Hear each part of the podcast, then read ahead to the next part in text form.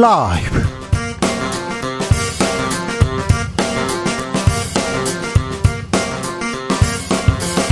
2023년 10월 17일 화요일입니다. 안녕하십니까. 주진우입니다. 국민의힘 김기현 지도부 2기가 출범했습니다. 그런데 국민의힘은 이준석 전 대표의 눈물로 시끌시끌합니다. 이준석 전 대표, 김기현 2기 2주 못 간다 이렇게 예상했는데요. 국민의힘은 어디로 향하고 있는 걸까요? 국민의 마음 얻을 수 있을까요? 국민의힘 김재원 최고위원에게 들어봅니다. 가짜 뉴스 잡는다면서 5.18 가짜 뉴스 생산자를 KBS 이사로 앉히면 어떻게 합니까? 오늘 KBS 국감장 시작한 지 30분 만에 파행됐다가 어렵게 또 이어갑니다. 국민의힘 김병욱 의원은 KBS 한국 방송인가 북한 방송인가 물었습니다. 아니 여기서 왜 북한이 나오는지는 좀 잘 모르겠습니다. 윤 대통령 박민 KBS 사장 인사청문 요청한 제가 했는데요. 최가박당에서 살펴보겠습니다. 후쿠시마 오염수 2차 방류 2주차 맞았습니다. 그런데요, 방류 일주일간 삼중수소가 검출 한계치를 네 차례나 넘어섰다 이런 보도가 나오기도 했습니다. 과연 안전 괜찮은 걸까요? 문제 없는 걸까요? 전문가와 진단해 봅니다. 나비처럼 날아 벌처럼 쏜다. 여기는 주진우 라이브입니다.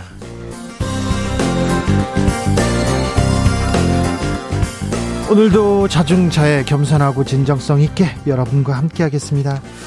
비만이나 흡연, 아, 흡연, 비만, 이게 사람들 빨리 늙는 한 현상 요소라고 합니다. 예상하셨죠? 여기까지는 그런데요. 집 없는 것도 서러운데요. 전세 살면 더 빨리 늙는다는 호주 한 대학의 연구 결과가 나왔습니다. 아, 집 없는 서름이 노화로 이어졌다는 건데요. 민간주택 임차에 사는 세입자보다 대출을 끼고 주택을 소유한 어 소유한 이들 그 그러니까요. 음, 빌려서 사는 사람보다 대출을 끼고 주택을 사, 소유한 사람이 훨씬 더 빨리 늙는다. 이런 얘기도 있어요. 세입자들 참 어디로 가야 될지 참 안타까운 소식인데 이런 연구는 왜 하는지 좀 잘 모르겠습니다. 자, 아, 참. 그러면 전세 사는 사람이 자가보다 훨씬 더 빨리 늙는다는 건데 이건 어찌 해석해야 될지 자 가을인데요 다른 생각도 많이 드는데 아 나이 들었다 이렇게 느낄 때 있죠 아 내가 지금 나이 들었구나 이렇게 생각할 때 있으십니까? 아침에 자다가 일어났더니 그런 생각이 들었어요. 침대에 올라가다 허리 삐끗했어요. 이러면 막 슬퍼지기도 해요. 합니다. 네. 나이 들었다고 생각하는데 어, 여러분 언제 그런 생각 드는지 알려 주십시오. 그리고 어, 청취율 조사 기간입니다. 02로 전화 이렇게 오면요. 주진우 라이브라고 대답해 주십시오. 음, 그러면 KBS에 큰 응원이 될 것 같습니다. 방송 중 사연 보내시는 분들 추첨 통해서 치킨 교환권도 드립니다.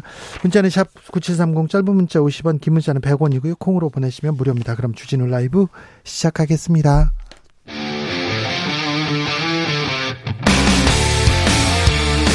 탐사보도 외길 인생 20년 주 기자가 제일 싫어하는 것은?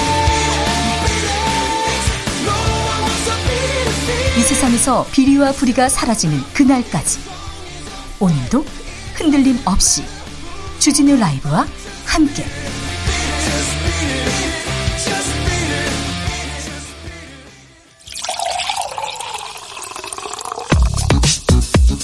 진짜 중요한 뉴스만 쭉 뽑아냈습니다. 주스 정상근 기자 어서 오세요. 안녕하십니까. 수입 물가가 계속 오르고 있습니다. 네, 국제 유가가 오르면서 지난달 수입 물가도 올라갔습니다. 한국은행 통계에 따르면 어, 지난 9월 수입 물가 지수는 8월보다 2.9% 상승했는데요. 어, 지난 7월 이후 석 달 연속 상승입니다. 어, 특히 국제 유가는 8월 평균 86.46달러에서 9월 93.25달러로 7.9% 올랐습니다. 이 수출 물가 지수도 8월보다 1.7% 올라갔는데요. 역시 석 달 연속 상승입니다. 이 품목별로 보면 농림수산품이 전월 대비 1. 1.3% 하락한 반면 공산품은 1.7% 올라갔습니다. 고금리 시대, 고환율 시대인데 물가를 잡을 수 있을까요? 안정 대책 내놓을 수 있을까요? 정부가 아, 대책을 내놓긴 했습니다. 네, 정부가 김장철을 맞아 배추 2천여 톤을 집중 공급하고 천일염 할인 판매를 지원하기로 했습니다.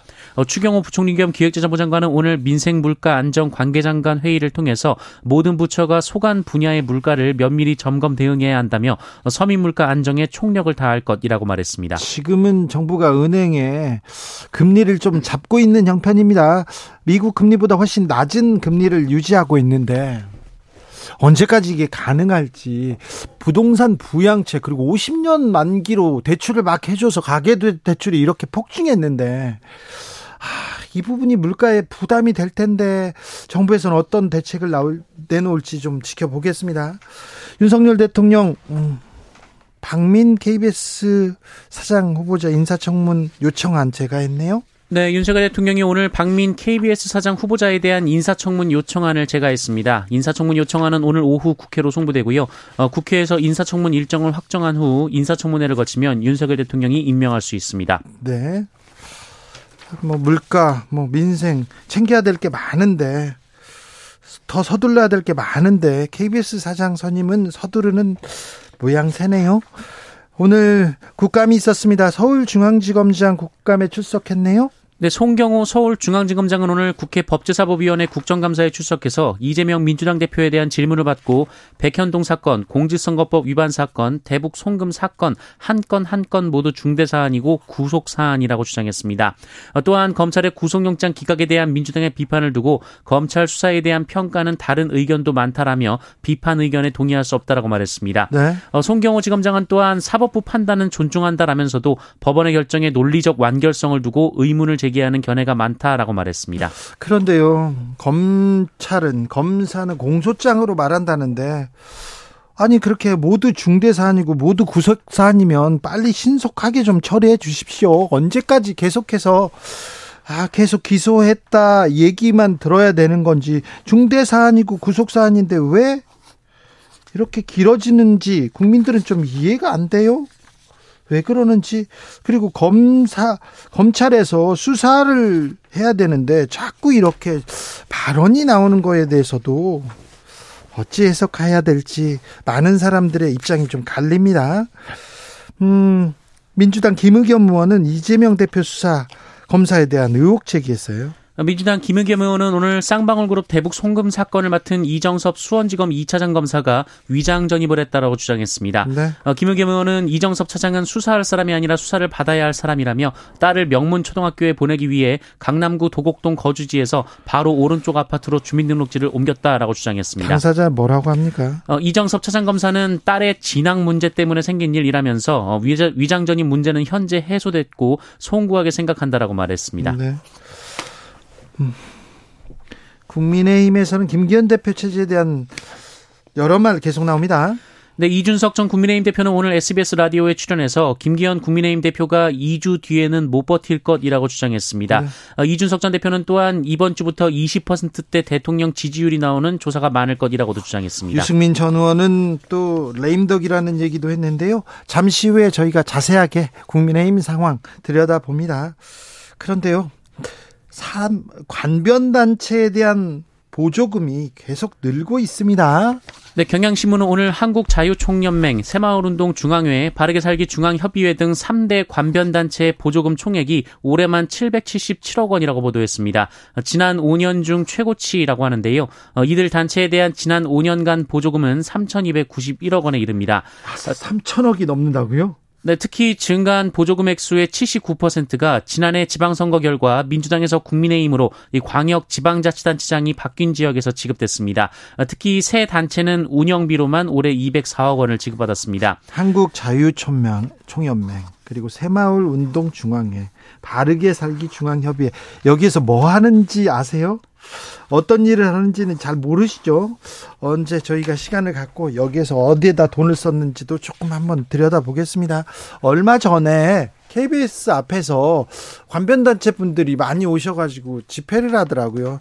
근데 할아버지들께서 오셨는데, 어, 다 버스에, 버스 승합차를 타고 오셨어요. 그런데 집회하러 오신 분들 할아버지들 군복이 다 새 군복으로 바뀌었더라고요. 할아버지 군복 새로 입으셨네요. 그러니까 어 이제 사, 이제 받았어 이렇게 얘기하시던데 이런 곳으로 우리 세금이 들어가는 건 아닐까 좀 따져봐야 되겠습니다. 좀 봐야 되겠습니다.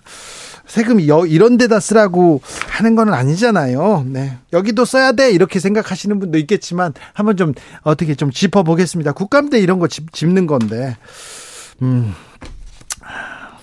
통일부가 대북 전단 금지 지침 폐기했습니다. 네, 통일부가 헌법재판소의 대북전단 살포행위 금지 처벌법 위헌 결정에 따라 관련 해석 지침의 폐지 절차에 착수했습니다. 기시다 일본 총리 오늘 야스쿠니 신사에 공물을 또 복납했다는 보도가 나왔네요. 네, 기시다 후미오 일본 총리가 오늘 시작되는 추계 제사를 맞아 태평양 전쟁 A급 전범이 합사된 야스쿠니 신사의 공물을 복납, 복납했습니다. 네. 어, 일본 정부 대변인은 사인 입장에서 복납한 것이라며 정부 견해를 말할 사항이 아니다라고 말했습니다. 사인 총리가 사인입니까? 총리가 이렇게 복납했는데 사인 개인 자격이야 이렇게 얘기하는데 그 기시다 총리를 개인이면 우리가 뭘 신경을 씁니까? 보지도 않지요. 그나저나 그 빈 컵의 빈잔은 언제 이렇게 채우려는지 판사가 성폭행 가해자를 두둔하는 얘기를 했네요. 네, KBS는 지난 2021년 성폭행 사건의 재판을 맡은 판사가 법정에서 피해자 측에게 어, 가해자가 정말 질 나쁜 애는 아닐 것이라며 형사 합의를 권했다고 보도했습니다. 자, 그런데 질 나쁜 사람이 아닌데 성폭행을 합니까? 성폭행을 했는데 질 나쁜 애가 아닐 것이라고 이렇게 얘기했다고요? 네, 피의자는 17살 정모군인데요. 이 정모군은 SNS에서 알게 된 지적장애인을 피해자로 피해자를 유인해서 어, 공원 화장실에서 성폭행한 혐의로 재판에 넘겨진 바 있습니다. 이 법정에 피해자의 언니 A 씨가 참석을 했는데요. 이 피해자는 사건 후 수차례 극단적 선택을 시도하고 한때 폐쇄병동에 입원 치료를 받기도 했습니다. 또한 가족 모두가 외상 후 스트레스 장애를 겪고 있는 상황이라고 합니다. 어, 이에 A 씨가 피의자에 대한 엄벌을 호소했는데 어, 그런데 판사가 피해자 가족도 힘들겠지만 피고인 가족도 힘들다라며 피고인 나이가 어리다라고 말했다고 합니다. 아... 어, 또한 A 씨가 합의 의사가 없다라고 밝히자 어, 돈 받아서 동생이 좋아하는 걸 해줄 수 있게 해주면 좋을 것 아니냐라거나 어, 지금 합의하면 더 많은 금액을 받을 수 있다 이렇게 말을 했다고 합니다. 피고인 가족도 힘들고 네. 성폭행을 했는데 질 나쁜 애는 정말 질 나쁜 애는 아닐 거라고요. 참 어떻게 됐어요? 그래서 어, 이 사건에 대해 검찰은 피의자에게 징역 6년을 구형했는데요. 어, 그런데 재판부가 사건을 소년부로 송치했습니다. 어, 소년부는 형사처벌 대신 소년 보호 처분을 내리게 됩니다. 어, 한편 국가인권위원회는 재판장의 부적절한 발언으로 피해자 측의 인권이 침해된 사실을 인정하고 법원행정처장에게 후속 조치를 권고했습니다.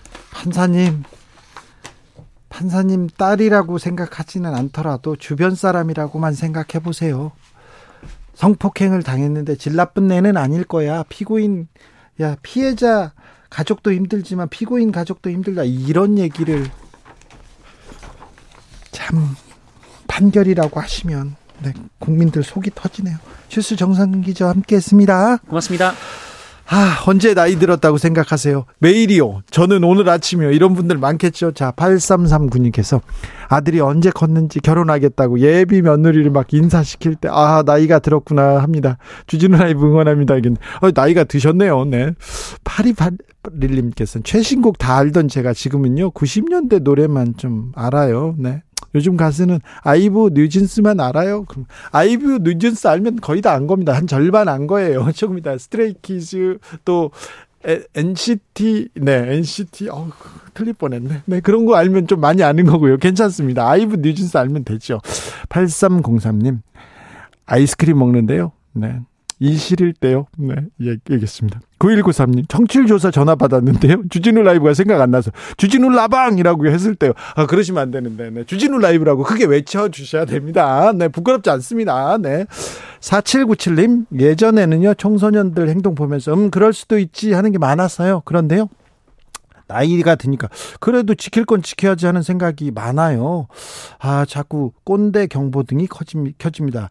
음, 그래도 음 그럴 수도 있지 이렇게 말씀하셨으면 굉장히 생각이 좀 깊으시고 넓으신 분인데 어 아, 지킬 건 지켜야지 생각은 아 이렇게 또 훌륭한 생각을 가지고 계시구나. 네. 생각이 넓은 사람들도 네.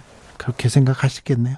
4174님께서 아침에 일어나서요, 거울 볼 때 눌린 자국이 점심 먹을 때까지 남아있을 때요, 슬퍼요 얘기하는데, 아, 네. 아, 이거 무슨 말인지, 왜 가슴에 와닿지? 왜, 왜 와닿는지는 잘 모르겠어요.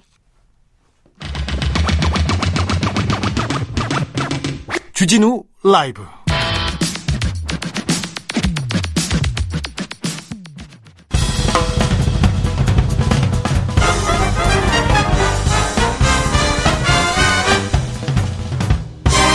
훅 인터뷰 모두를 위한 모두를 향한 모두의 궁금증 훅 인터뷰 후쿠시마 오염수 2차 방류 시작했습니다. 국제 원자력 기구에서는 특이 사항 없다 이런 입장인데 그런데요 일주일간 아 삼중수소 농도가 검출 한계치를 네 차례나 초과해 검출됐다 이런 보도 나왔습니다. 오 괜찮은지 안전에는 이상 없는지 한번 물어볼게요. 이덕환 서강대 화학과 명예교수 연결되어 있습니다. 교수님 안녕하세요. 네 안녕하세요. 네. 어, 삼중수소가 이렇게 검출됐다고 보도가 나왔습니다. 괜찮은 건가요, 이 상황? 예, 우선은 지금 보도된 내용으로는 걱정할 이유가 전혀 없고요. 예. 조금 난처한데 지금 일부 언론에서 인용한 숫자들은 검출 한계치입니다. 네. 이거는 위험한 정도를 나타내는 게 아니라 네. 그 일본이 후쿠시마 근방에다가 한 50여 곳에 그 감지기를 설치해 놨는데 예. 그 감지 장치의 성능을 나타내는 겁니다. 네. 그러니까 감지 장치에 삼중 수소가 인- 존재하는 것이 모니터링이 됐다. 이런 얘기고요. 네. 실제로 그 후쿠시마 원전에서 방류하고 있는 방류수에 들어있는 삼중수소는 1차 방류 때하고 마찬가지로 리터당 200베크렐이 유지되는 걸로 확인이 되고 있습니다. 네. 지금 그 우리가 관심을 가져야 될 거는 이 감지기의 검출 한계치가 아니라 후쿠시마 원전이 방류구에서 내보내면서 관리 기준이라는 게 있는데요. 네. 그 방류수를 내보낼 적에 최대 그 국제사회에다가 약속한 최대 허용 기준은 1,500 베크렐입니다. 근데 예. 실제로는 그거의 한 7분의 1 정도밖에 안 되는 200 베크렐로 물켜서 내보내고 있는데 네. 지금 이제 일부 언론에서 그 보도한 그 숫자들은 사실은 그 2km, 3km 이내에 설치해 놓은 한 10여 곳의 감지 장치에서 30베크렐이 넘으면 어그 아, 잘못 얘기했습니다. 350베크렐이 넘으면 어 도쿄 전력에서 무슨 문제가 생긴 거라고 그 생각을 하게 되고요. 700베크렐이 넘으면 어 방류를 중단하도록 내부적으로 절차를 가지고 있습니다. 네. 그러니까 그 기준보다는 지금 뭐 10베크렐 정도니까 네. 전혀 걱정할 수준에 이르르지 못하고 있는 상황입니다. 자, 오염수 방류 이후에 예. 어, 저기 잘 검증하고 있죠. 특이사항 없는 거죠. IAEA에서 1차 방류 때하고도 비슷하다. 특이사항 없다. 이렇게 얘기하던데. 예. 삼중수 어. 말고 다른 다른 그 다른 그? 핵종도 네. 많게는 62종이 의심스럽고 적게는 한 30종류를 모니터링을 하고 있는데 네. 어 지금 그 IAEA가 관리 모니터링 하고 있는 도쿄 전력의 상황으로는 아직까지는 문제가 전혀 없는 걸로 확인이 되고 있습니다. 네. 그 데이터를 다 믿을 수 있는 거죠. 어 글쎄요. 어 안 믿을 이유가 있는지 저는 잘 모르겠습니다. 어 저기 그 뭐 오염수를 방추 방류하고 그 주변에서 이렇게 농도를 측정도 하고 그러는데 가까운 바다하고 먼 바다하고 이렇게 차이가 있습니까? 어 차이가 상당히 많죠. 네. 그 가까운 바다에서는 방류구의 농도하고 그 연관관계가 있지만은 네. 먼 바다는 아직까지는 그, 그 방류 전하고 사정이 전혀 달라지지 않고 있는 게 확인이 되고 있습니다. 네. 예. 그 가까운 바다에서 네. 지난번에 세슘 우럭 나왔었잖아요. 예. 지금은 그 어, 이렇게 물고기를 잡아서 방사능 수치를 이렇게 검사한다던가 뭐 핵종이 들어 있는지 어, 이렇게 검사한다던가 그런 검사도 지금 병행되고 있나요? 그런 검사도 같이 하고 있는데 예. 방금 말씀하신 세슘 우럭은 네. 후쿠시마 앞바다의 그, 그 일반 지역이 아니고요. 예. 그 후쿠시마 원전의 취수구가 있습니다. 네. 이렇게 시옷자 모형으로 방파제가 그 예, 건설되어 있는 곳이 있는데 그 안에서 그 확인이 된 상황이고요. 예. 그, 아, 그 방- 취수구 근방에는 2011년 사고 당시에 흘러나온 그 연료봉을 비롯한 그 방사성 그 파편들이 그 뻘 속에 묻혀 있습니다. 네. 그래서 거기는 지금 현재 그 오염이 현재도 진행되고 있는 상황이고 그 오염 상황을 확인하기 위해서 거기에 물고기를 어, 표지종으로 그 길러서 예. 주기적으로 검사를 하고 있습니다. 네. 그 어류하고 우리가 거- 걱정하는 우리가 소비할 가능성이 있는 어, 후쿠시마 앞바다의 수산물하고는 아무 관계가 없습니다. 알겠습니다. 그 취수구 주변에 있던 그런 그, 어, 그, 오염수들이 이렇게 방류되고 그러는 건 아니죠? 그거는 아닙니다. 아, 예. 예, 예. 김신정님께서 삼중수소뿐만 아니라 방사능 물질은 60가지가 넘지 않습니까? 다른 독극 물질은 위험하지 않을까요? 이렇게 묻습니다. 다른, 예, 다른 핵- 방사성 핵종도 걱정스럽지요. 네. 그런데 그 다른 삼중수소를 제외한 나머지 60여 종의 방사성 핵종은 네. 알프스라는 장치로 최대한 걸러낸 다음에 네. 어, 잔류하는 거는 알, 저, 삼중수소 때문에 하는 그 희석 과정에서 충분히 물켜져서 방류가 되고 있습니다. 네. 그래도요, 오염수 방류, 그렇게 과학적으로 걱정하지 않아도 된다, 이렇게 얘기하는데, 그래도 조금 더 바다에 버리는 거 말고, 조금 더 안전한 방법을, 안전한 기술을 조금, 어, 만들 수 있었을 텐데, 이런 생각은 해보는데, 과학자는 어떻게 생각하시는지 묻고 싶어요. 어, 그 다른 대안을 네. 그 다섯 가지를 검토를 해서 이 해, 저기 바다에 방류하기로 결정을 했고요. 예, 마지막까지 우리 사회에 많이 거론되던 고형화, 예, 시멘트, 콘크리트를 만들어서 땅에다 묻으면 되지 않느냐라는 이야기가 가장 늦게까지 우리 사회에 어, 거론이 됐었지요. 네. 소개가 됐었습니다. 네. 그런데 다 아시다시피 시멘트를 만들 적에 콘크리트를 만들 적에 물을 사용하는데 예, 우리가 그, 저, 이 하수도 물을 사용해서 그 콘크리트를 만들지는 않지요. 네, 그 콘크리트를 만들 때 사용한 물은 증발이 돼서 대기를 오염시키게 됩니다. 네, 그러니까 다른 대안이 그 고형화라는 거는 사실 그 후쿠시마 오염수를 처리하는 대안이 될 수 없다는 게 그 상식이고요. 네.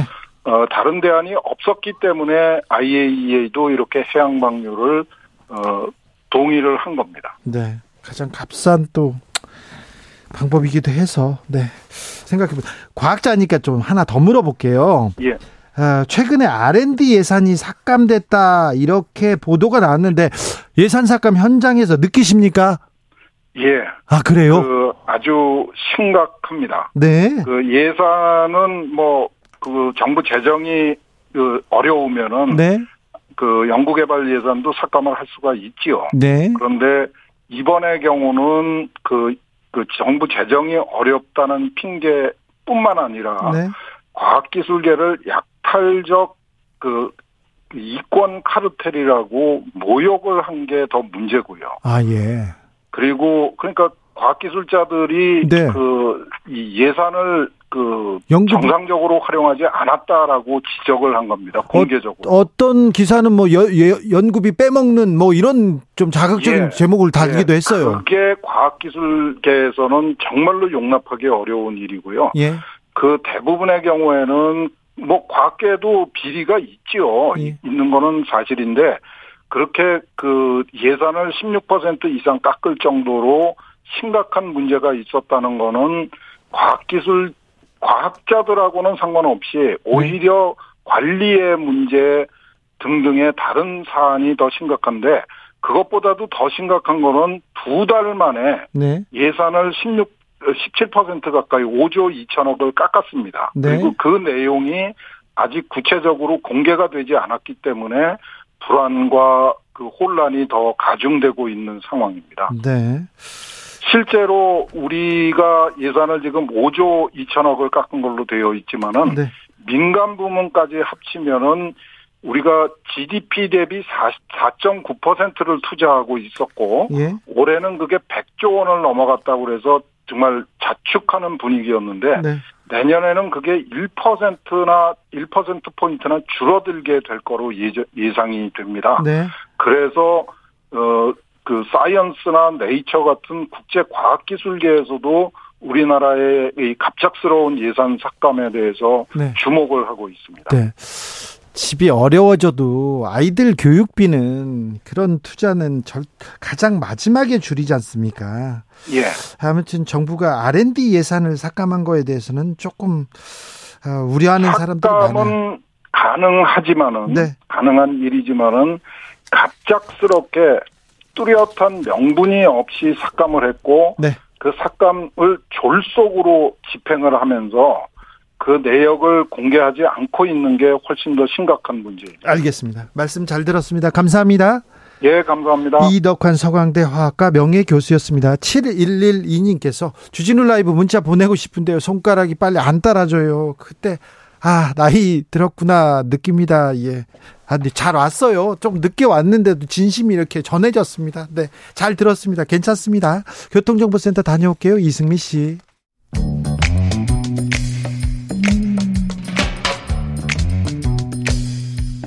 오늘의 정치권 상황 깔끔하게 정리해 드립니다. 여당 여당 크로스 최가박과 함께 최가박당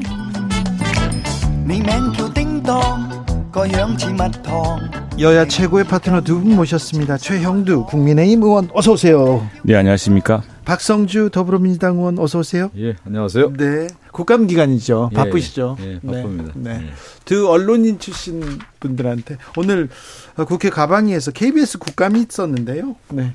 좀 뭐 어떻게 들으셨습니까? 저도 뭐 국감하느라고 뭐 자세한 내용은 모르는데 네. 언론을 통해서 들었고요. 네. 이제 박민 사장 임명과 관련해서 어, 저희 민주당 의원들이 상당히 이제 질타를 한 것으로 알고 있는데 네. 이건 이렇게 봐야 될 것 같아요. 박민 사장을 이제 KBS 사장으로 임명했다라고 하는 것은 점령군, 점령 사령관을 보냈다. 네. 아, 이렇게 보는 것이죠. 방송 장악을 위한 아, 최선봉장인 박민 사장을 임명함으로 인해서 KBS를 그야말로 과거처럼 네. 군사정부, 권위주의 정부 시대처럼 아뭐 이제 박민 사장 어떤 스탠스를 취할지는 모르겠지만 네. 방송 장악과 같은 역할을 하는 그런 모습으로 가기 때문에 상당히 이 문제는 심각하다. 그러니까 민주주의 역사에서 언론의 자유 이런 부분들이 KBS에 엄청난 네. 역할을 했거든요. 그러니까 KBS가 과거에 권위주의 정부 시대에서의 그 당시 어떻게 보면 정부의 어, 설파 방송이 되는 그런 모습이었다가 민주화가 되면서 그야말로 공영방송으로서의 중심을 이어왔고 네. 균형을 잘 이루어가는 공영방송의 모습을 이어왔는데 과거에 이명박 정부의 KBS가 또 다른 위기가 왔었어요. 그 당시에. 그러다가 지금 다시 지금 어떻게 보면 윤석열 정부 들어와서서 그것도 KBS 출신이 아닌 네. 문화일보 출신의 사장 그것도 상당히 어, 뭐라 제가 이 이분에 대해서 뭐 언론에 나온 것으로만 알기 때문에 어떻게 표현할지 모르겠지만 네. 결국은 이제 윤석열 정권의 방송 장악이라고 하는 부분에 있어서 점령군 사령관으로서 보냈다 이렇게 보는 거죠.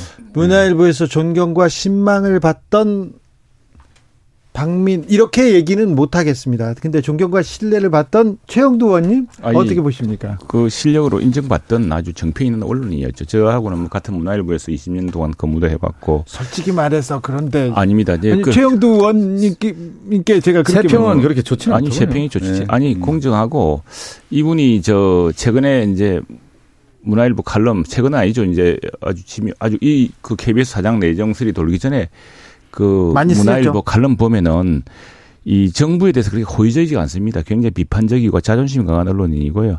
자, 근데 뭐 다른 걸 떠나서 내가 사실은 오늘 과방위는 그랬지만 KBS 분위기 어떤가 봤더니 네. KBS 엘리베이터나 저기에는 그 민노총 아웃 이것이 지금 박민 사장 내정제에 대해서는 뚜렷한 것이 안 보이던데 난 이렇게 봅니다. 이 지금 뭐 박승 박 의원님 그렇게 말씀하시죠 그게 아니고 이제 공영방송의 공정성 회복을 위한 최소한의 아마 장치를 할 것이다 이렇게 봅니다. 그리고 어 신문사 출신 신문 출신이 KBS 사장이 된 전례가 있었죠. 박건상 사장이 있었고 또 정현주 사장이 선부는 동아일보 출신의 아주 유명한 언론인이었고 정현주 사장은 한겨레 신문 출신으로 원래 이제 동아일보 출신 동투 출신이죠.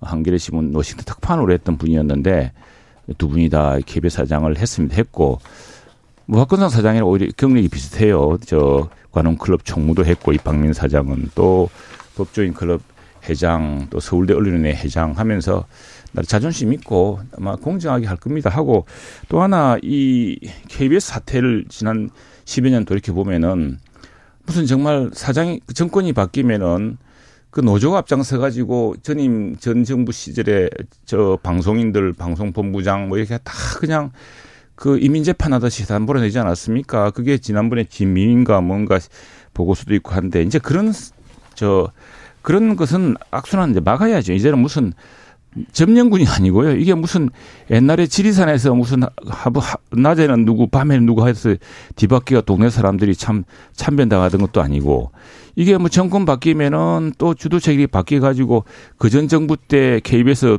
주요 요직에 있던 사람들이 다 이렇게 큰 곤욕을 지르고 뭐 이런 이제 악순환은 끝내야겠다. 그래서 그런 의미에서는 오히려 공정한 언론인 출신이 공정한 방도가 좀 좋겠고요. 또 하나는 KBS의 과제는 이겁니다. BBC 방송의 철칙에 보면은 보도의 가이드라인에 항상 equal opportunity 표현이 있습니다. 공정. 그건 나중에 되면 equal time으로까지 딱 구체화되어 있어요. 근데 선거 보도 방송, 정치 보도 방송에서는 여야의 팽팽한 의기지 맞을 때 공정하게 그리고 시간마저 딱 공정하게 맞춥니다. 그런데 우리가 지난번에 뭐 대선 직전에 여러 가지 윤 커피 무슨 그 허위 조작 뉴스도 보면 그 당시 공영방송에 그렇게 했느냐에 대한 우선 자기 반성도 좀 있어야 된다고 생각을 합니다. 이거는 이제 박민 사장에 대한 것을 이제 어떻게 바라봐야 되는 거네요. 냐는데 지금 최영주 의원이 과거에 신문사 사장을 얘기를 거론을 하면서 박민 사장의 정당성을 부여하려고 지금 노력을 기울이는데 제가 얘기하잖아요. 권위주의 정부에서 이제 정권 교체가 되고 민주화 되면서 과거에 우리나라 민주화 역사에 있어서의 언론인으로서 상징적인 인물들이 누구였냐면 박건상 정현주 사장이었습니다. 그러면서 KBS가 공정 방송으로서 공영 방송으로서 자리, 자리 잡기 위한 교두부로서의 그런 인물들이 필요했던 거예요. 그래서 박건상 사장, 정현주 사장 이후에는 어떻게 되냐면 KBS가 저도 KBS 출신이지만 좋은 인재들이 다 들어와서 정, 잘 훈련받은 사람들입니다. 그래서 사장이 임명됐는데 사실은 이제 그 공영 KBS가 정권의 교체에 따라서 여러 파장들이 있었지만 네. KBS 자체 사장이 나왔던 거예요. 왜 그러냐면 KBS에서 좋은 인물들이 많았기 때문에 그런데 이걸 다시 이제 신문사 그것도 보수 언론에 있었던 박민 논설위원을 이렇게 KBS 사장을 임명한다는 것은 그것은 정권의 의도가 네. 너무 엿보이는 거고요. 그래서 방송 장악이라고 하는 프레임을 벗어나기 어려운 겁니다. 박민 논설위원 네. 시절 했던 칼럼 한번 보십시오. 그렇게 네. 보시지 않고 마구 인격을 매도하는 것은 적절치 않고요. 아니 제가 인격 매도한 게 아닙니다. 이거는. 다음에 이제 네. 문제는 이제 예전에 정전에는 KBS 같은 경우에 사장이 내정되면 심지어 옛날 노무현 대통령 때도 새로운 사장 왔을 때 노조가 반대해가 그래야 정윤주 사장이 됐죠 아마 예, 그런 걸 알고 있습니다. 네, 네. 하여튼 정권 바뀔 때마다 KBS 노조의 그 때문에 지금 KBS의 노조가 좀 여러 곳이 여러, 여러 곳이 있죠. 있는데 어쨌든 굉장히 큰 진통을 겪었습니다. 아마 KBS도 이제는 네. 그런 악순환, 그런 진통에서 벗어나자는 내부적인 어떤 네. 정찰이 있지 않을까 싶습니다. 근데 국민의힘에서요, KBS를 너무 조금 비방하는 것이 조금 걱정됩니다. 좌파로 도배했다고 하고 친북 정권이라고 하고 KBS가 한국 방송인가 북한 방송인가 이걸 국감에서 막 이렇게 얘기하시더라고요. 아니 뭐 그걸 갖다가 발췌 발췌욕을 하면 그렇게 들리겠지만 아니요 그렇게 물어봐요. KBS가 한국 방송인가 북한 방송인가 그렇게 그리고 나도 KBS 일군 프로그램 출연해서 봤지만 네. 정말 KBS 진행자의 편파적이고 모욕적인 진행도 많았습니다. 우리 다 겪었습니다. 자, 최영도 님, 제가 네. 모욕적이고 네. 편파적으로 진행했습니까? 주진우 라이브는 그래도 난 편입니다. 그래도 나온 편이라는 게 그렇게 편파 방송을 해왔다라고 최영도 님 우리가 전제해서 야, 얘기하는 거예요. 아니라, 상당히 아니, 위험한 발언입니다, 이거는. 최근에 뭐 제가 특정하지 않겠습니다만 네. 아침 방송 보면은요. 아, 저도 한번 당하겠지만 좀 심합니다. 너무 진행자가 너무 자기 의도대로 끌고 가고 네. 국회의원을 막 혼을 내고 그런 거 보고 최근에 이정현 대표랑 사건 모르십니까? 네네. 아, 자 굉장히 참 이게 공영방송에서 정말 그거는 기본 예의에 관한 문제 아니겠습니까? 아니 그, 그리고요. 네. 아니 그걸 떠나서 아니 제가 이건 얘기를 해야 될 것 같아요. 아니 아니 이제 아니 최영대 의원님. 아니 우리나라 국회의원이 KBS를 대상으로 해서 무슨 좌파 친북 방송이나 북한 방송이라고 얘기하는 그거 자체가 음. 저희가 최영두 의원님이 국민의힘 의원총회 가서요 맥, 이런 발언 하지 말라고 하세요. 극단적인 발언 자체가 의원으로서의 적절하지 않은 언어. 내가 이제 맥락을 모른 채 어느 부분을 발췌해서 아니 발췌가 아니라 이런 용어 쓰는 것 자체가 어느 프로그램과 어느 않죠. 맥락에서 아. 그런 시각이 있었겠죠. 아니 그렇다고 근데 북한 방송이라고 얘기합니까? 6.25 전쟁을 소개를 하면서 또는 이승만 대통령이라든가 역대 대통령을 소개하면서 어떤 네. 자, 있던. 알겠습니다. 그런 용어를 자, 쓰는 것 자체가 의원으로서 적절하지가 않은 거죠. 그리고 저 제 김어준이 방송 출연료 얼마 받았는데 주진우는 얼마 여기에 비교하면 얼마 받을 것인데 이렇게 거의 근데 거의 사실로 질문을 하시는데 이 부분하고요. 그리고 얼마 받으십니까? 물어봅시다. 아, 저 제, 됐습니다. 제가 이그 액수를 밝히면요 나중에 밥 사주시겠다고 하실 거예요. 그 다음에 두 번째 KBS는 아, 네, 네. KBS는 그렇습니다. 그리고요 음. 저기 9월까지 주진우 라이브가 1월에서 9월까지 국민의힘에서 방송통신심의위원회다가 이렇게 이렇게 편파적이다 이렇게 잘못됐다고 이렇게 심의를 넣었어요. 음, 우리로서는 우리 당으로서는 네. 그런 의심이 있을 수 있고. 네. 그런데요. 어, 그럴 수 있죠. 네. 그 민주당은 옛날에 더했습니다. 더했는데 무슨 왜- 더합니까 왜냐면 지금? 왜 민주당은- 아니 그 팩트리가 민주당 그렇게 안 했어요. 아닙니다. 아닙니다. 아니, 우리 이? 방법 이 아이, 방법을 참나. 언제 썼냐면 자, 이명박 정부 때 항상 방송 뭐, 심의를 그- 통해서 그 나중에 옥죄는 전략을 했는데 이걸 그대로 따라가고 있어요 방심이 지금. 옛날 종편하고 이런데 그저 이명박 시즌 투로 건수가 가는 나와 겁니다, 지금 있으니까. 네. 그 넣었던 뭐, 건수가 예, 1월부터 있습니다. 9월까지 주진우 라이브가 272건 입니다. 근데 그 주진우 라이브를 진행하면서 조금 그런 편파성이 있었습니까? 아니 없었는데 내가 좀- 듣기도 좀 있었어. 있긴.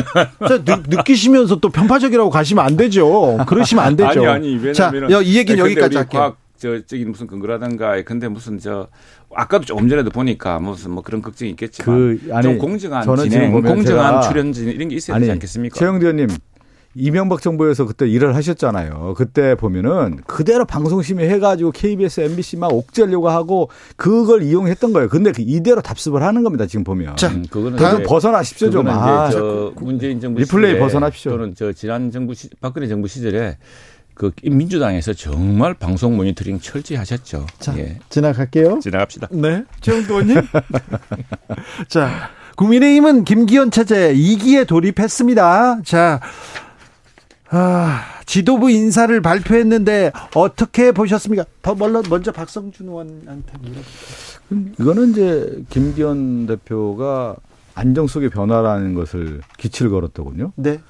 근데 김기현 대표가 어떻게 안정을 기할 수 있습니까? 지금 이번에 강서 보궐선거에서도 그렇고 윤석열 정권 1년 6개월 지나면서 국민을 불안정하게 하고 실질적으로 경제 민생 파탄 나고 외교 안보 이렇게 어려움에 처하게 하고 여러 책임에 대한 부분이 있었기 때문에 국민이 준엄한 심판한 거예요. 경고장을 날- 날린 거 아닙니까?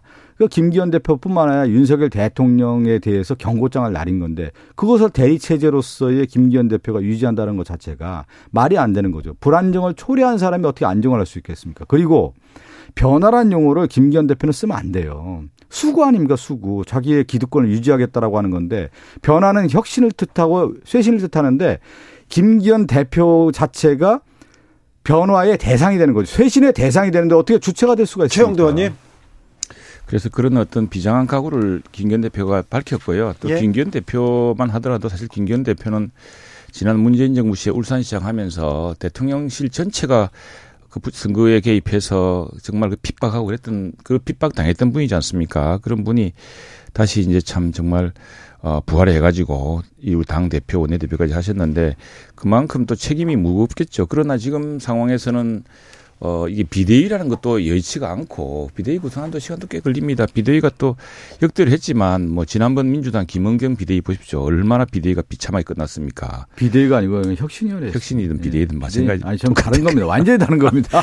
그 혁신위가 또 얼마나 비참하게 끝났습니까? 그걸 정확하게 용어로 네. 쓰세요. 그래서 어 그래서 이제 어쨌든 불가피한 안정 속의 변화를 택했는데 아마 철저한 정당 혁신, 정치 혁신 또 지금 사실은 우리 당이 겪고 있고 우리 정부나 우리나라 전체가 겪고 있는 것은 정말 이제 전대미문의 그 경제적 그 민생 위기입니다. 지금 그 겨울 중동 위기가 지금 그세지 않습니까? 유가에 영향을 미칠 테고 세계 경제에 영향을 미칠 텐데 가뜩이나 어려운 경제 또 찬물을 끼얹고 여기에 그 이제 불만의 겨울이라 그러죠. 옛날 대처 시대 때 영국에서 대처 네. 그 나올 시기에 어, winter of discontent 그래가지고 얼마나 사회적으로 혼란도 심하고 사람들도 어려 어려우니까 우선에 네. 그래서 그런 큰 과제를 이제 해체해 나가야 되죠. 그런 과제에서 아마 어 김기현 대표 체제가 아마도 막저 정말 뼈를 깎는 각오로 뭐할 겁니다. 그렇게 하지 않으면은 김기현 대표 본인의 정치 생명 문제가 아니고요. 우리 당과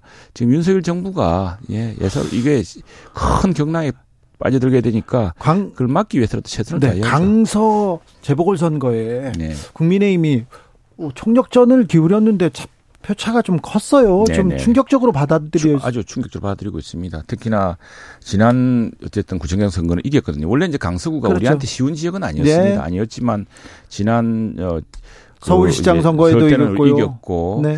또 대통령 선거도 그때 박빙 선거였지만 네. 박빙인데 마곡 같은 경우 네. 새롭게 뜨고 있는 지역에 그런 중산층들이 많은 지역에 그런 쪽은 우리가 상당히 크게 이겼거든요. 네. 그게 왜 졌는지를 둘러싸고서 한 구청장 선거 이, 저를 넘어서서 굉장히 심각한 이 분석을 하고 있습니다. 근데 그, 이제 그, 김기현 대표 체제 특징을 좀 보면요. 과거에 한나라당, 새누리당, 자유한국당, 미래통합당의 행태를 보면 알 수가 있어요.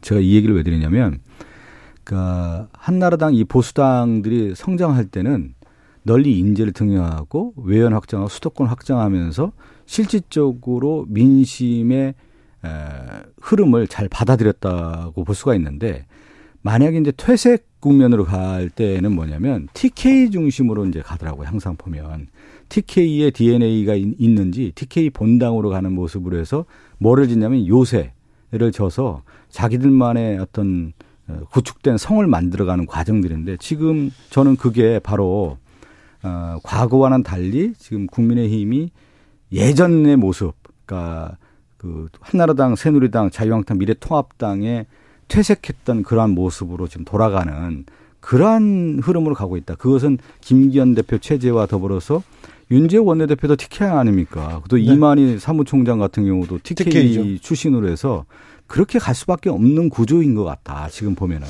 그래서 그것은 외연 확장하기가 굉장히 어려운 구조로 이미 국민의힘이 빠져들고 있는 거 아니야. 그것은 편하거든요. 왜 요새를 지키면 편하거든요. TK 요새를 지키고자 하는 그러한 전략적 선택으로 한 건데 과연 그것이 맞을지는 봐야 되겠습니다. 음, 그럴 리가 있습니까? 그건 뭐 그건 어 마침 또 이미 김기현 대표는 이제 전당대를 통해서 당선된 분이고 내 대표는 의원총회를 되었고 이게 이제 이만희 의원이 이제 사무총장이 되면서 DK 체제란 말씀하시는데 두 분은 원래 이제 그 민주적 절차에 대해 선출된 분들이고 이만희 의원을 하신 것은 보니까 이제 이분이 그 사실 사무총장의 역할은 네. 이게 뭐 자꾸 공천 공천인데 공천 민주당은 어떻게 하는지 모르겠습니다만 우리 당의 살림과 네. 당의 조직을 이제 꾸리는 역할입니다. 네. 이건 아무래도 당내 여러 의원들 간의 신망 또 이런 게 있어야 되고 또 그 인화력 뭐 이런 것들을 다 감안한 것이고 이만희 의원이 아주 원만하고 가신 분이 또 하나 어, 이분이 이제 공직을 하시지 않습니까? 공직도 경기경찰청장을 하셨어요. 경찰이었습니다. 그러니까 사실은 수도권 민심에 대해서 좀 잘 알고 있는 분이라고 봐야죠. 자, 그런데요. 조수진 최고위원의 핸드폰에서 김기현, 김기현 대표 쫓겨나겠다 이런 그 메시지가 나왔습니다. 그리고 이준석 전 대표도 김기현 대표 이기 2주 못 간다 이렇게 얘기가 나왔는데 이 얘기는 어떻게 들으셨어요? 그렇게 이제 외부에서 평론하듯이 수많은 뭐 이미 비판과 비난은 차고 넘치지 않습니까? 근데 어 외부에서 평론하듯이 할 상황은 아니다. 지금 오히려 그 우리들이 많은 사람들이 바라는 것은 정말 그 젊은 혁신 역량 같은 것을 이 당의 발전에 좀 쏟아부어 주길 바라는 것이지 무슨 뭐 아주 그뭐안될 때 안 되는 대목마다 이게 뭐 해초리가 아니라 뒤통수 때리듯이 이렇게 이야기하는 것은 그 사실은 윤석 전 대표 자신에게도 도움이 될지 걱정입니다. 그래서 조금 그 참신했던 혁신 역량을 새롭게 당에 부어 넣을 수 있도록 그렇게 조금 더, 어, 노력해 주시면 어떻을까라는 그런 아쉬움들이 많습니다. 당내에서는. 근데 저는 이제 흐름을 이렇게 봅니다. 어, 이제 민심의 흐름을 읽고 정책 기조와 국정 기조를 이제 바꿔야 되는 건데 저는 대통령이 정책 기조와 국정 기조를 과연 바꿀까에 대한 부분을 좀 회의적으로 보고 있고요. 국민의힘 김기현 대표가 독자적으로 국민의힘의 권한을 행사하면서 대통령에게 할 소리를 하겠느냐. 이건 상당히 어려운 구조라는 것이죠. 왜 그러냐. 김기현 대표가 아, 당대표 경선에서 최저했을 겁니다. 그것을 공중부양시켜서 당대표를 시켰기 때문에 그래서 국민의힘이 용산 출장소라는 말을 들었던 거란 말이에요. 그래서 지금 심판이 이, 이거 가지고는 안 된다라고 하는 것이 국민의 여론인데 다시 김기현 대표 체제를 유지한다라는 것은 어, 그것을 인정하겠다라는 거기 때문에 국정 기조와 정책 기조가 안 바뀔 거고요. 하나 이제 연동돼서 바라볼 것이 네. 저는 대통령 지지율이 계속 답보 상태에 머무른다고 하면은 결국은 국민의힘에 있는 내부의 목소리가 더 커질 것이다. 네. 그러니까 왜냐하면 총선 연동률이라는 것은 연동이라고 하는 것은 대통령의 국정 지지도와 국민의 민심이 그대로 가는 거기 때문에 네. 대통령의 지지율이 바뀌지 않는 한은 어, 그것은 바뀌기가 어려운 것이죠. 선거 초반에 지지율이 이렇게 네. 바닥을 기다가 이렇게 올라가는 경우는 있습니다. 그러니까 그 얘기는 음. 조금 접어두고요. 그런데 네. 윤석열 정부가 국민의힘이 바뀌지 않으면 총선에도 더 큰 그 매서운 민심의 질타, 질타를 받을 것이다. 이런 얘기는 계속 나올 계속 거아요 나오죠. 계속 나오고 대통령실에서 나왔던 이야기도 네. 어 그렇지 않습니까? 오늘 아침 뭐 조간 신문의 신문을 보면은 대통령께서도 참모들에게 국민과 현장 그리고 당정 소통을 강화하라고 생각하고 있고요. 그동안 이제 윤석열 대통령은 말하자면 나라를 어떻게 큰 기둥의 문제에 대해서 뭐 외교 안보라든가 또는 무슨 저뭐 무슨 카르텔이라든가 이게 저 또 민주노총이 지나치게 그 우리 경제에 큰데 부담을 주고 그 법적인 범위를 넘어서는 물리력을 행사하는 것들에 대한 이런 엄중한 이제 어, 경고라든가 이런 것들을 해왔는데 지금 사실은 국민의 민생이 참 어렵습니다. 그런 네. 것들을 세심하게 살피는 노력들이 이제 정부 여당이 함께 해야 될 대목이고 그 대통령의 최근 발언을 보면 그런 문제에 대해 심각성을 좀 느끼고 있는 것 같아요. 저는 미국의 대통령도 그렇고 이 대통령인데 특히 민주주의에서 가장 강력한 힘은 어디에서 나올까요? 대통령 특히 강자 집권당의 검찰과 경찰의 물리력이 아니에요. 물리력. 강자의 힘은 어디에서 나오면 내가 권한을 다 가졌기 때문에 설득력에서 나온단 말이에요. 여기서 저는 가장 큰 차이가 있다고 봐요. 그러니까 윤석열 대통령 집권 1년 반 동안에 뭐냐면 물리력 행사만 해왔어요. 누구를 만나서 설득했습니까? 야당을 만나서 설득했나요? 국민을 만나서 설득했나요? 예를 들어서 이태원 참사에 있는 그 피해자 가족들을 만나 서 설득했습니까? 만나서 그 사람들 눈물을 닦아줬습니까? 그게 아니라 다 무시하고 물리력으로 다 짓밟았던 거 아니겠습니까? 지나친, 그거- 지나친 지금 말씀이고. 아니 지나친 게 아니라 지금 그렇게 해왔기 때문에 국민들이 경고한 거 아니겠습니까? 이제 진정으로 국민의 마음을 읽고 손을 잡아달라 이 얘기 아닙니까?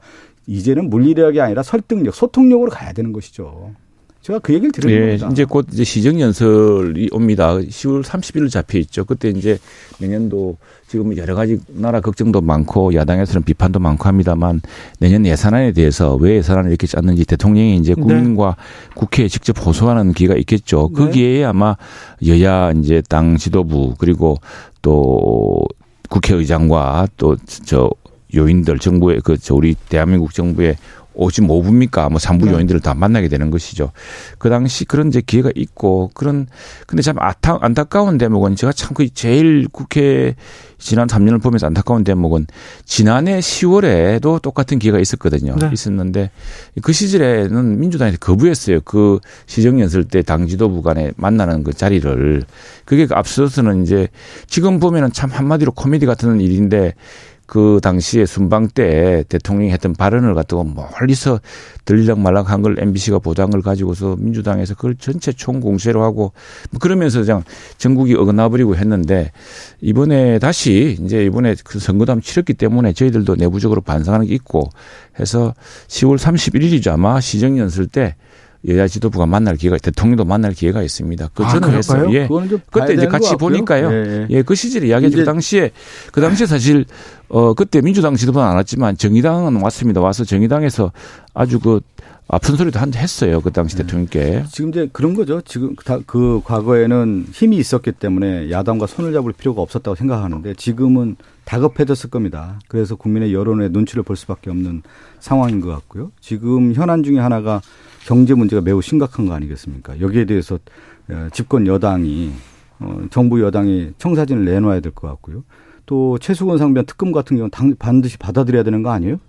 그렇게 되고 서울 양평고속도로 의, 의혹의 덩어리인데 여기에 대해서 국정조사 당- 당당하면 임해야 되는 거고 그러한 돌파력이 있으면서 그 국, 정 운영에 대해서 자신감을 발휘해야 되는 것이지 여러 의혹은 다 덮으면서 가겠다라고 하는 뭐 것은 의혹이 안 되는 그, 것이죠. 네, 글쎄 그동안 지난 민주당이 몇 개월째 계속 이야기했는데 국정감사에도 하고 상임위에서 했는데 뭐 새로운 것도 없는데 질질 박성준 두 분 감사합니다. 다풀 수 있습니다.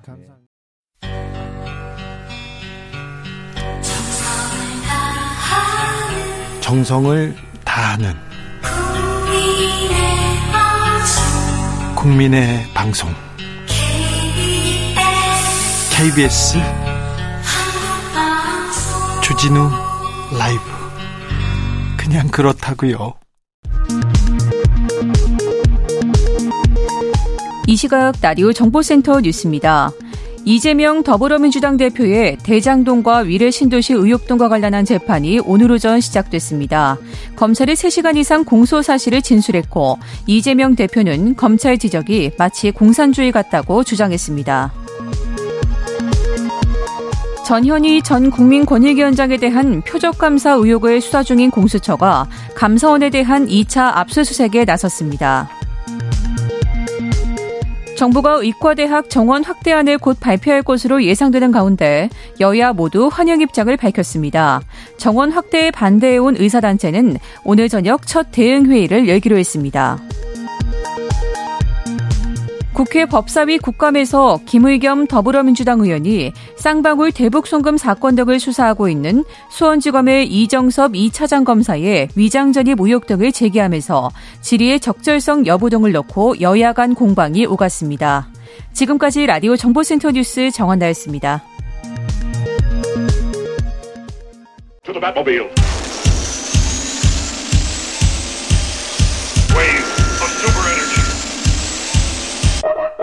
주기자의 1분 옷가게에서 블라우스 속에다가요 뭘 껴입는 수법으로 옷을 훔치다가 적발된 사람이 있어요. 이 절도범 어떻게 됐을까요? 어떻게 됐을까요? 어제 국민의힘 윤리위원회에서 절도 혐의를 받은 김필려 경기 안양 동안, 동안을 당협위원장에게 당원권 정지 3개월 처분을 내렸습니다. 그러니까 당원권이 3개월 정지됩니다. 그 이후에 다시 당원으로 돌아옵니다. 위원장 자리를 다시 맡게 될지 위원장 자리에서 내려갔다는 얘기는 잘 모르겠어요. 어떻게 되는지. 김 위원장은 당 윤리위원회에다가 점주가 요구하는 금액을 다 지급했다. 그 점주는 제가 다 배상을 해줬으니까 끝났다. 얘기를 했는데도 불구하고 경찰에 신고가 됐다. 개인의 어떤 유발, 우발적인 사건이고 실수를 만회하고자 노력을 했던 것들이 있다. 이렇게 소명했다고 합니다. 음. 절도하다가 걸려서 배상하면 끝이 나는 건 아니잖아요. 그런 건 아니지 않습니까?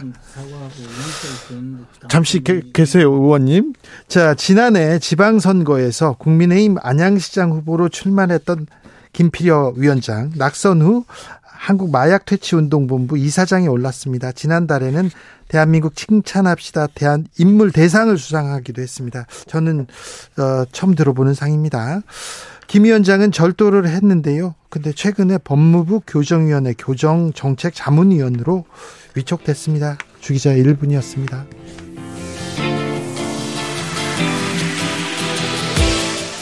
하이라이트입니다. 얼굴 찌푸리지 말아요.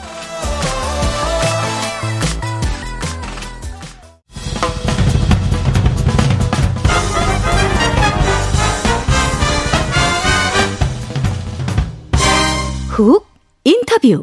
훅 인터뷰 이어가겠습니다. 선거 패배의 책임을 지고 사무총장과 아, 당직자들이 물러났습니다. 김기현 체제 이기라고 하는데 그런데 당은 또 이준석의 눈물로 시끌시끌합니다. 아, 국민의힘 쇄신할 수 있을까요? 국민과 소통할 수 있을까요? 과연 국민의 마음 찾아올 수 있을까요? 국민의힘 김재원 최고위원과 이야기 나눠보겠습니다. 어서 오십시오. 안녕하세요. 네. 우리 김재원 최고위원님은 어 저기 당원권 정지 1년인가요? 1년도 그게 네. 뭐 다른 사람 1년하고 조금 다르게 네. 5월 10일까지라서 네. 총선에 출마할 수 없도록 만들어서 사실상 정치 사형수죠. 아니 그런데 김재원 최고는요 사실상 그런데 해당 행위를 하거나 절도 이런 것도 아닙니다. 절도도 3개월인데 아니 뭘 당에 뭐 잘못한 게 아니잖아요. 하여튼 뭐 그래 됐어요. 네. 아니 당 윤리위원회라면 뭐가 좀 기준 원칙이 있어야 될 거 아닙니까? 근데 이제 아니 자 김재원 최고가 뭘 잘못했지 잘 모르겠는데요. 뭐 그냥 뭐 그때 최고 최고위원직을 사퇴하면 네 사퇴하면 3개월 해주겠다. 사퇴하지 있었는데. 않으면 저 총선에 못 나오게 하겠다. 뭐 그런 이야기는 조금 있었는데 근데 김재원 최고는 내 이게 뭐 사퇴하거나 잘못한 일이 아니다 얘기했더니 1년 한 거 아닙니까? 그래서 태영호 저는 태영호 의원- 의원은 뭐 사, 사퇴했고. 네, 사퇴했고요. 근데 저는 이제 우리가 뭐 이야기할 때 네.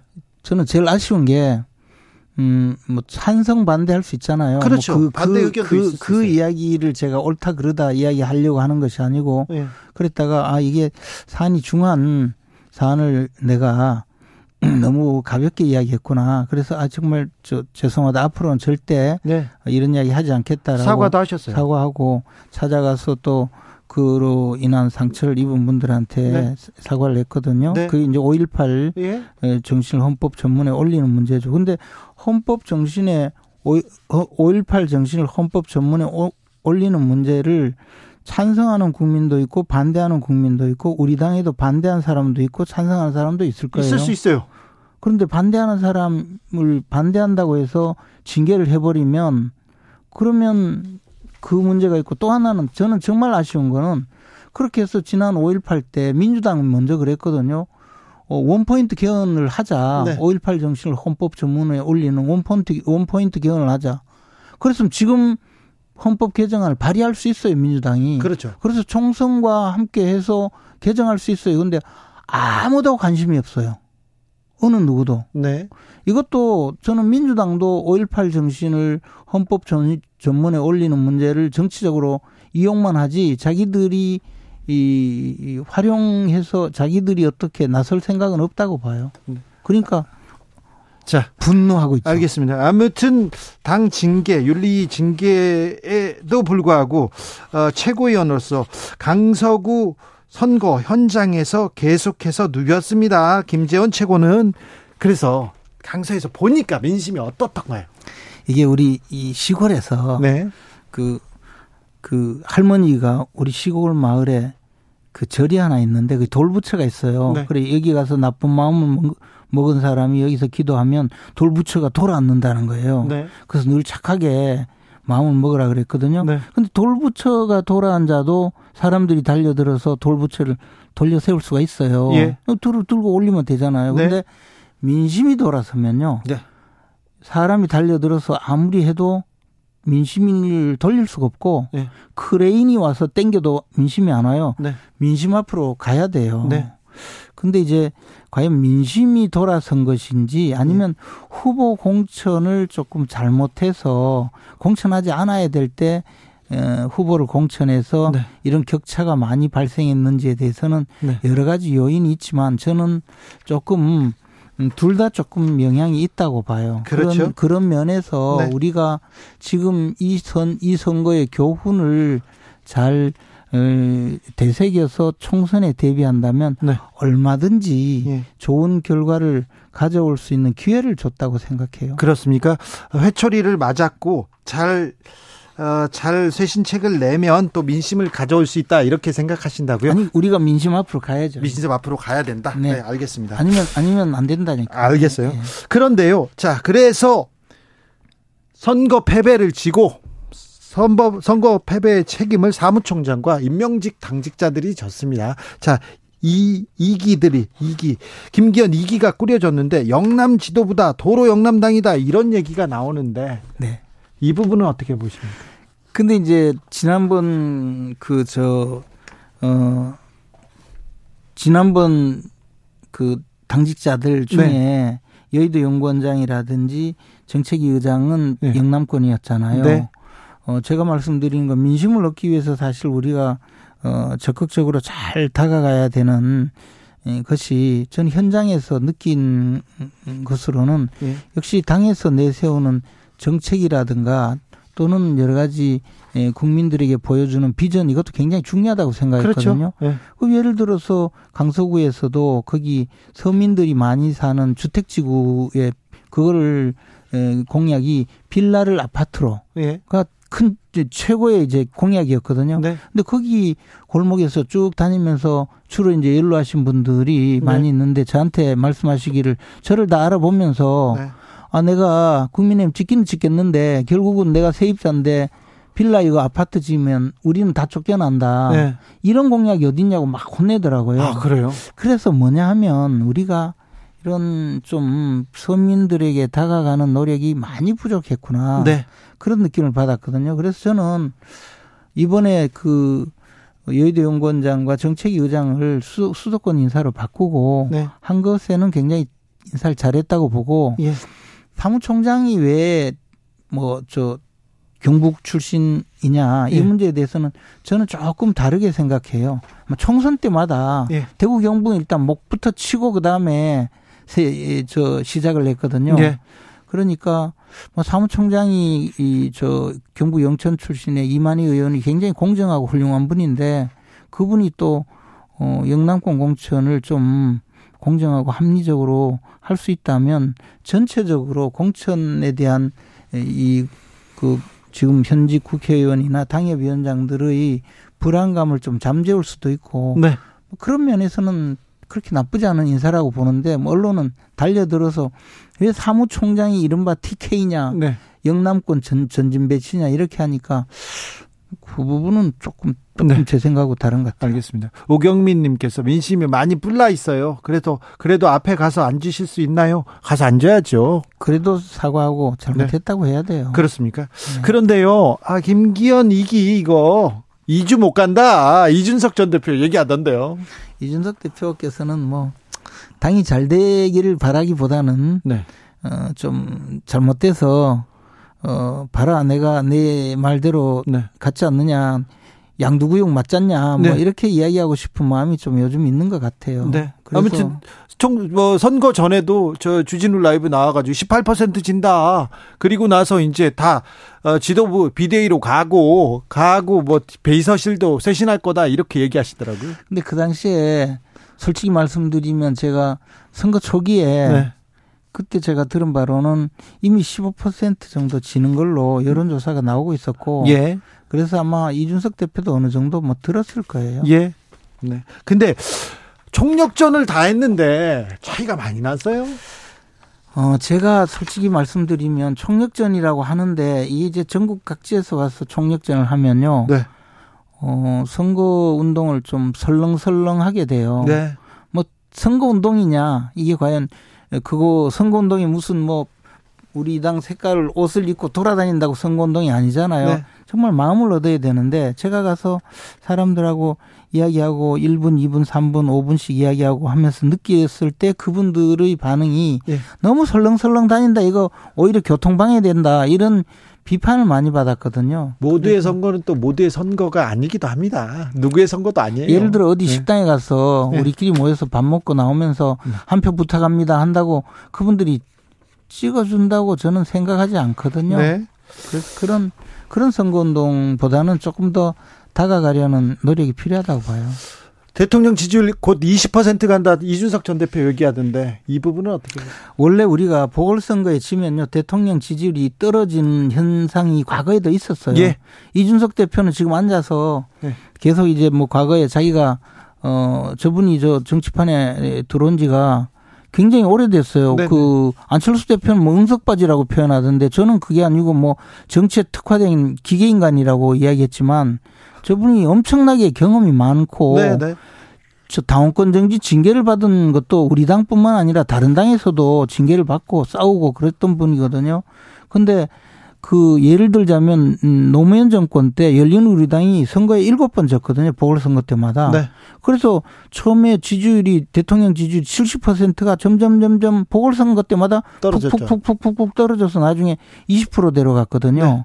그래서 이 보궐선거를 사실 굉장히 좀 중요하게 생각을 해야 되는데 뭐 그저 그런 현상을 두고 이야기를 하거든요. 그래 조금 단기적으로 대통령 지지율이 떨어지더라도 네. 아까 말씀드렸듯이 민심 앞에 다가가서 이 문제를 잘 해결하려고 노력하고 네. 국민들의 마음을 좀 더 어루만지고 이해하면 그 위기는 극복할 수 있고 네. 그것이 총선에 승리할 수 있는 계기가 된다고 봅니다. 알겠습니다. 20%대로 떨어질 수는 있겠네요.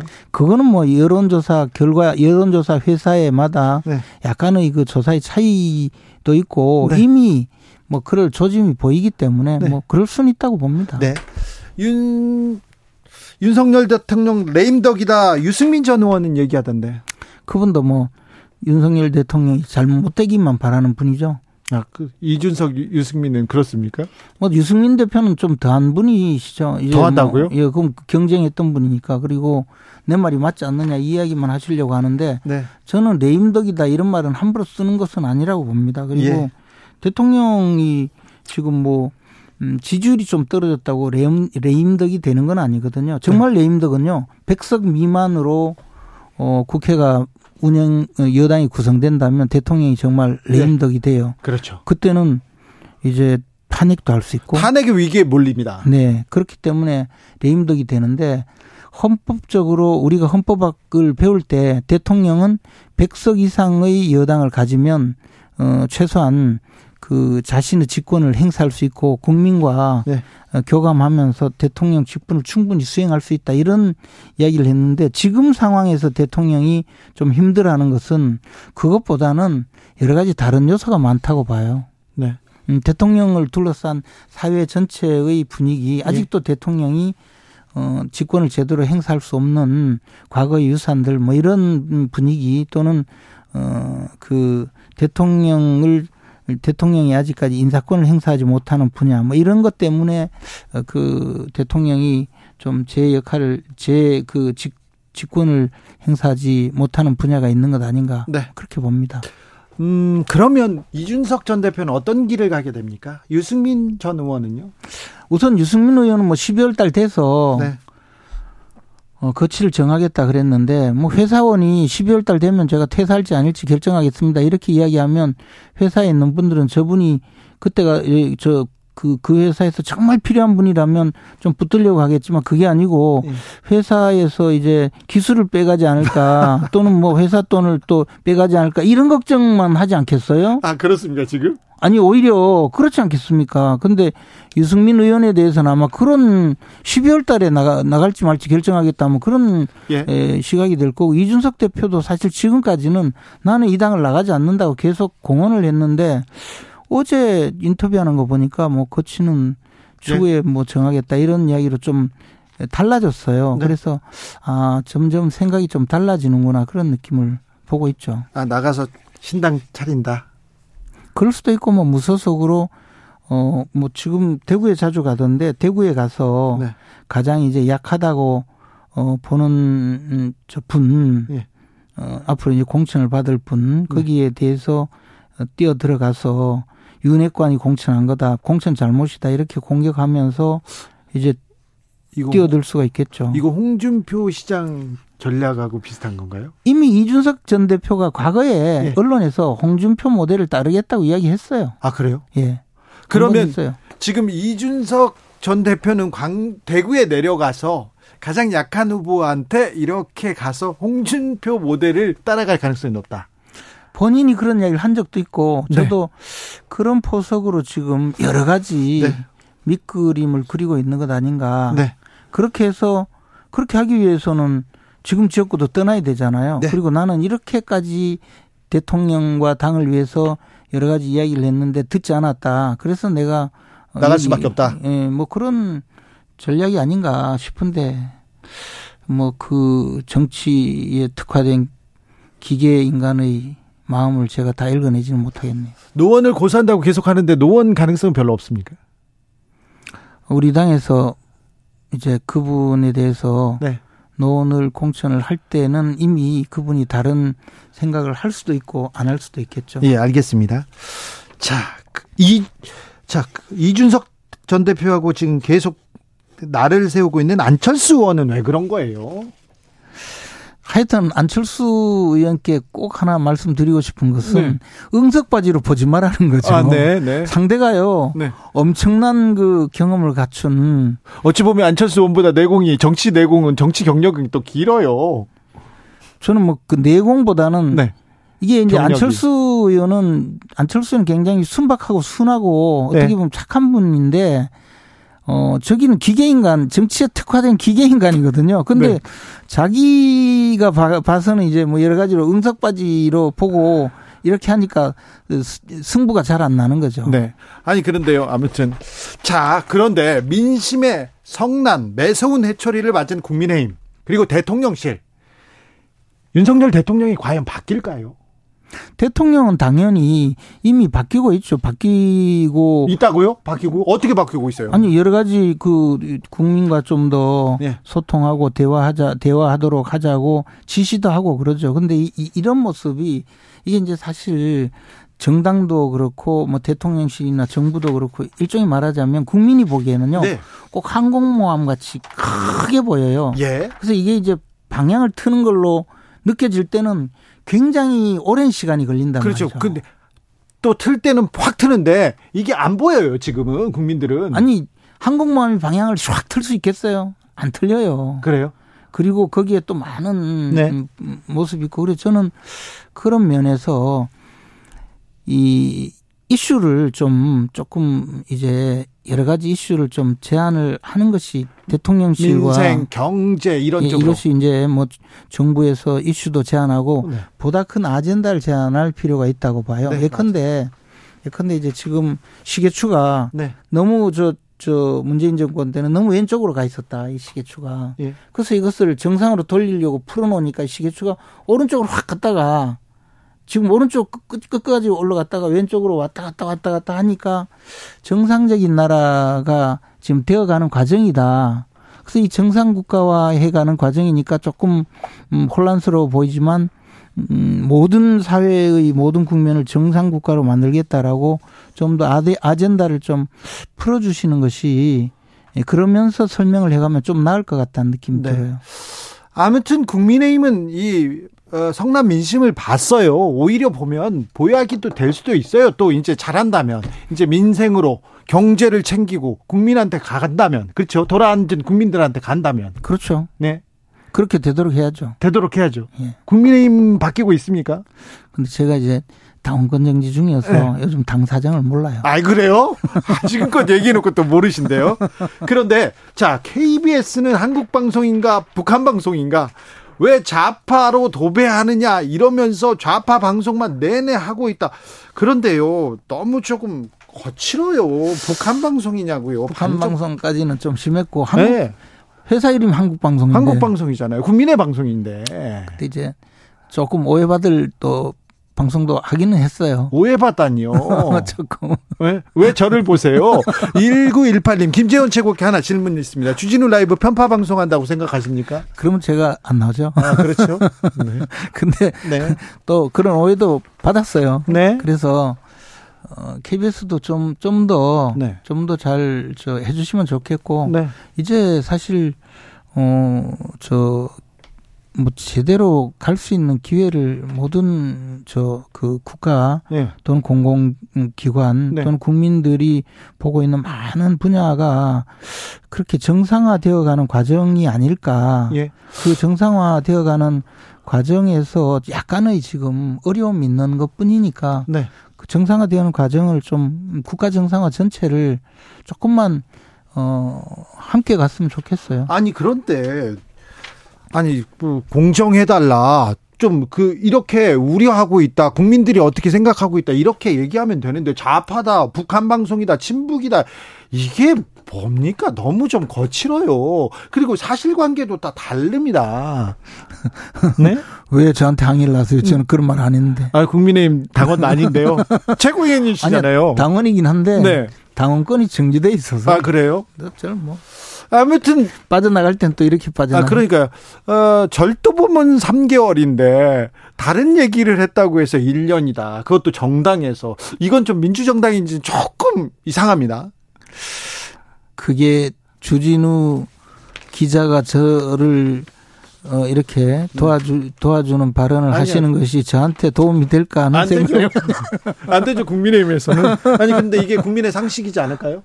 아, 저는 사실, 저는 사실 좀, 좀 그 면에서 그때 윤리위 결정에 대해서는 윤리위는 정무적 판단을 하는 것이 아니거든요. 그런데, 어, 최고위원 사퇴했다고 3개월, 사퇴하지 않았다고 1년, 이거는 잘못이라고 봐요. 네. 행위를 가지고 네. 판단을 하는 것인데, 네.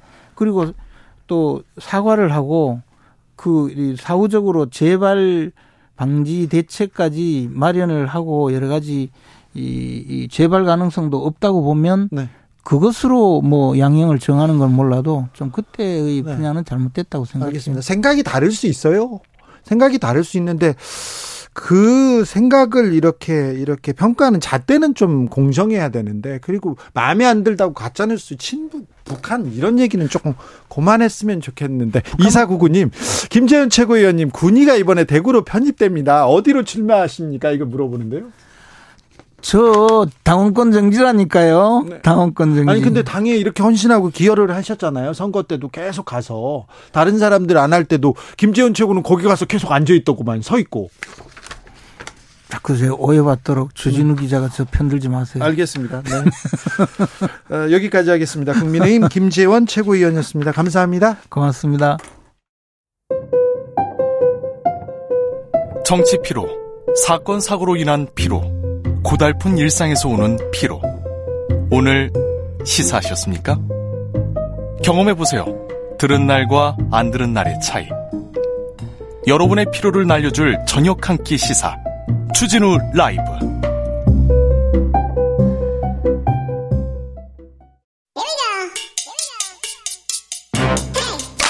뉴스를 향한 진지한 고민 기자들의 수다.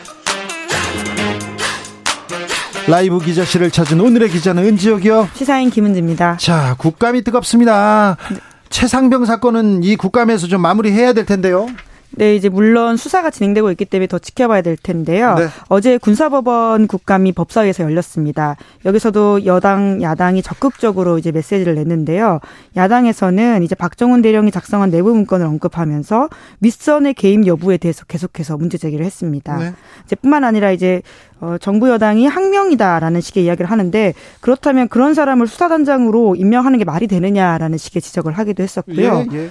그리고 이제 보고받고 구체적인 내용을 파악 한 해병대 일사단장에 대해 과오가 있었다라고 하는 것이 어떻게 항명일 수 있느냐라는 지적을 했는데 네. 이에 대해서 신원식 국방부 장관은 이제 박 대령이 거짓말쟁이다라는 취지의 반박을 했습니다. 그런데 문건에 BH 그리고 VIP 이런 내용이 나왔잖아요. 통상적으로 VIP라는 이런 문건은 대통령 의미하지 않습니까?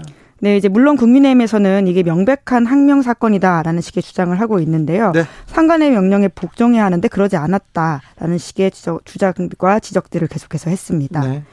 아, 한 문건이 논란의 중심이 됐습니다.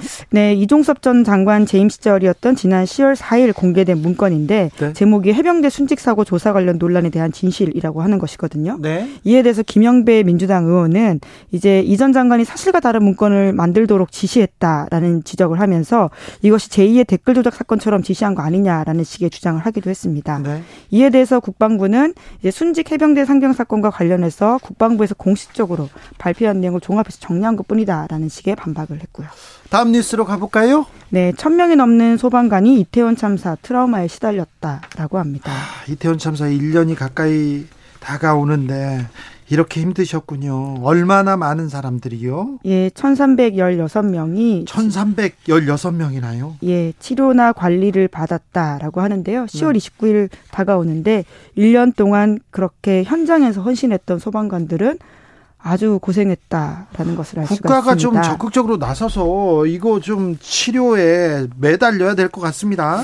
네, 이제 물론 오는 2025년까지 국립소방병원 문 연다라고 하고요. 뭐 여러 가지 지원들이 있긴 합니다만은 이제 가장 본질적으로는 이런 외상 후 스트레스 장애를 공무상 재해로 인정해야 된다라는 지적도 나오고 있고요. 공무상 재해 맞잖아요. 네, 이제 뿐만 아니라 이제 현장이 원하는 지원과는 좀 거리가 있는 것들이 지금 지원되고 있다라는 지적도 나오고 있습니다. 특히나 이제 심리 치료 받고 싶어도 네. 다른 동료에게 이제 부담이 되거나 자 업무 부담이 더 올라갈 수도 있기 때문에 그러니까요. 제때 치료받지 못하는 사례가 많다라는 지적에 지적이 있는데요. 근데 이거 소방관 인력 부족하다 부족하다 이 얘기는 계속 나왔지 않습니까? 네, 그렇습니다. 결국 그 문제로 좀 바라봐야지 본질적으로 이제 국가를 위해 희생하고 시민들에게 다가가는 소방관들 처우가 개선될 수 있다라고 볼 수 있는데요. 네. 특히나 이제 과부하가 극심한 곳이 서울 지역이라고 합니다. 소방관 한명 당 담당하는 인원이 전국 평균 800명이라고 하는데요. 서울은 1,300명 수준이라고 하거든요. 이러한 상황이 좀 개선되지 않으면 사실 시민의 안전에 피해가 된다 라고 하는 것을 우리가 좀 알 필요가 있을 것 같습니다. 마지막으로 만나볼 뉴스는요. 네, 이스라엘 하마스 전쟁으로 미국 대학가가 갈렸다라고 합니다. 네. 하버드대에서 이렇게 훅폭풍이 거셉니다. 네, 하버드 대학생들이 이제 일종의 이제 하마스가 이스라엘 침공한 것에 대해서 이 네. 맥락을 살펴야 된다라는 식의 자보를 냈거든요. 그렇죠. 예. 네, 대, 대자보를 붙였어요. 네, 사건은 진공 상태에서 발생한 것이 아니라 지난 20년 동안 가자 지구에 사는 수백만 명의 팔레스타인인들은 야외 감옥에서 살게 강요받았다라는 예. 식의 주장을 하면서 이스라엘의 폭력은 75년 동안 팔레스타인 존재의 모든 측면을 구조화했다라는 식의 지적을 했습니다. 네.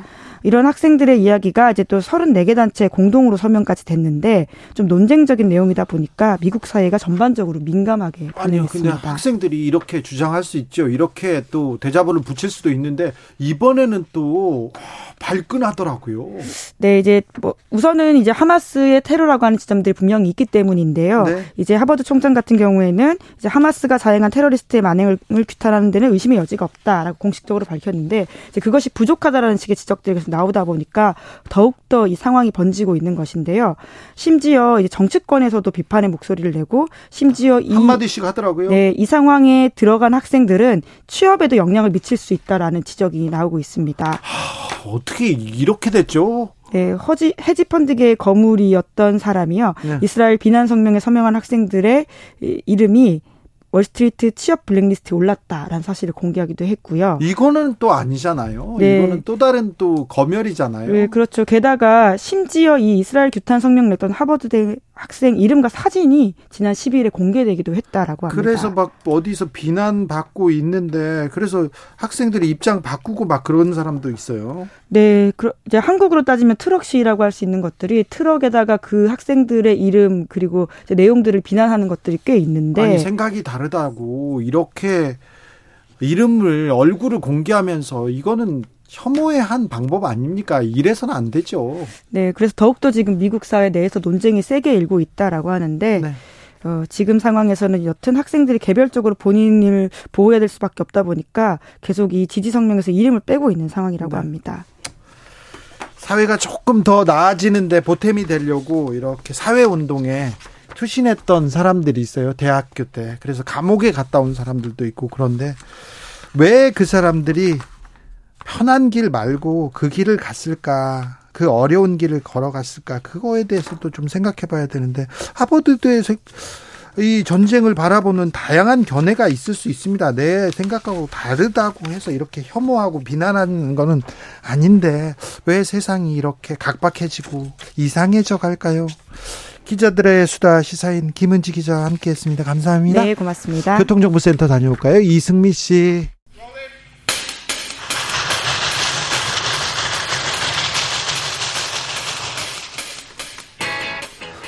오늘도 열심히 돌아갑니다. 정치발전소 장앤창.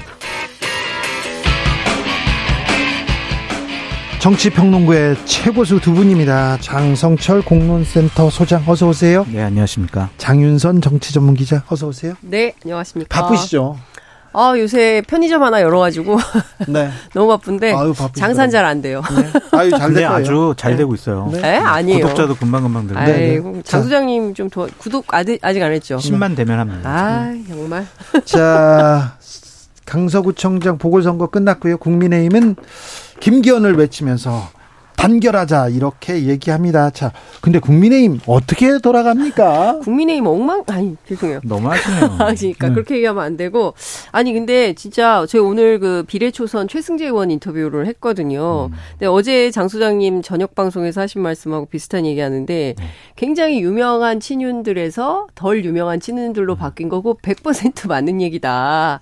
친윤이다. 안 바뀌었다. 이제 이런 얘기들 하면서 근데 제가 깜짝 놀랐는데 지난 일요일 날 의 총이 있었잖아요. 네. 의총에서 굉장히 다양한 얘기들이 나왔나 봐요. 네. 근데 그 중에서 대통령을 민주당 용병에 비유를 했다는 거예요. 아, 그래요? 깜짝 놀랐어요. 저 민주당 오늘 사람이다.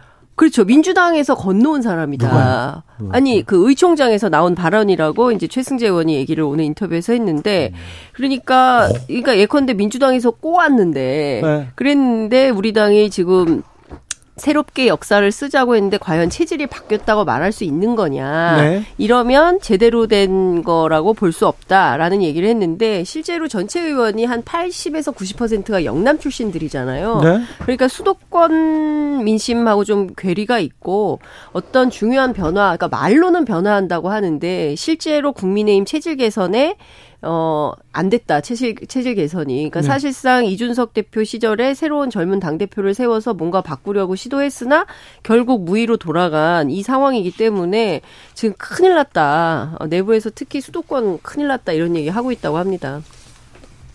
장성철 소장님? 난장판이죠 한마디로. 네. 저보다 더 어, 센 얘기를 네. 했어요. 패배의 원인에 대한 진단이 잘못됐고 네. 진단이 잘못됐기 때문에 처방이 잘못됐다라고 볼 수밖에 없습니다. 윤석열 대통령에 대한 심판의 성격이 강했는데 윤석열 대통령에게 더욱더 충성하는 그렇게 우리 일치단결하자. 윤석열 대통령은 잘하고 있다. 이런 얘기가 나오고 있잖아요. 민심을 잘못 읽어도 너무 잘못 읽고 있다. 음. 이렇게 미봉책으로 사태를 수습할 수 있다고 생각하는 그 정신력이 저는 대단하다. 그렇게 네. 말씀드려요.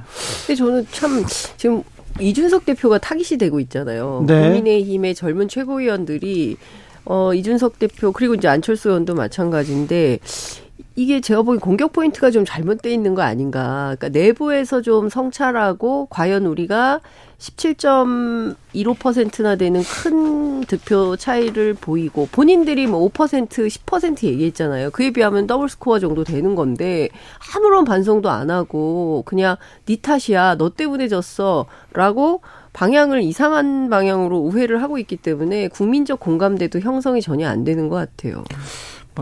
반응들이 전 상당히 웃겨요. 정진석 전 비대위원장 같은 경우엔 아깝다.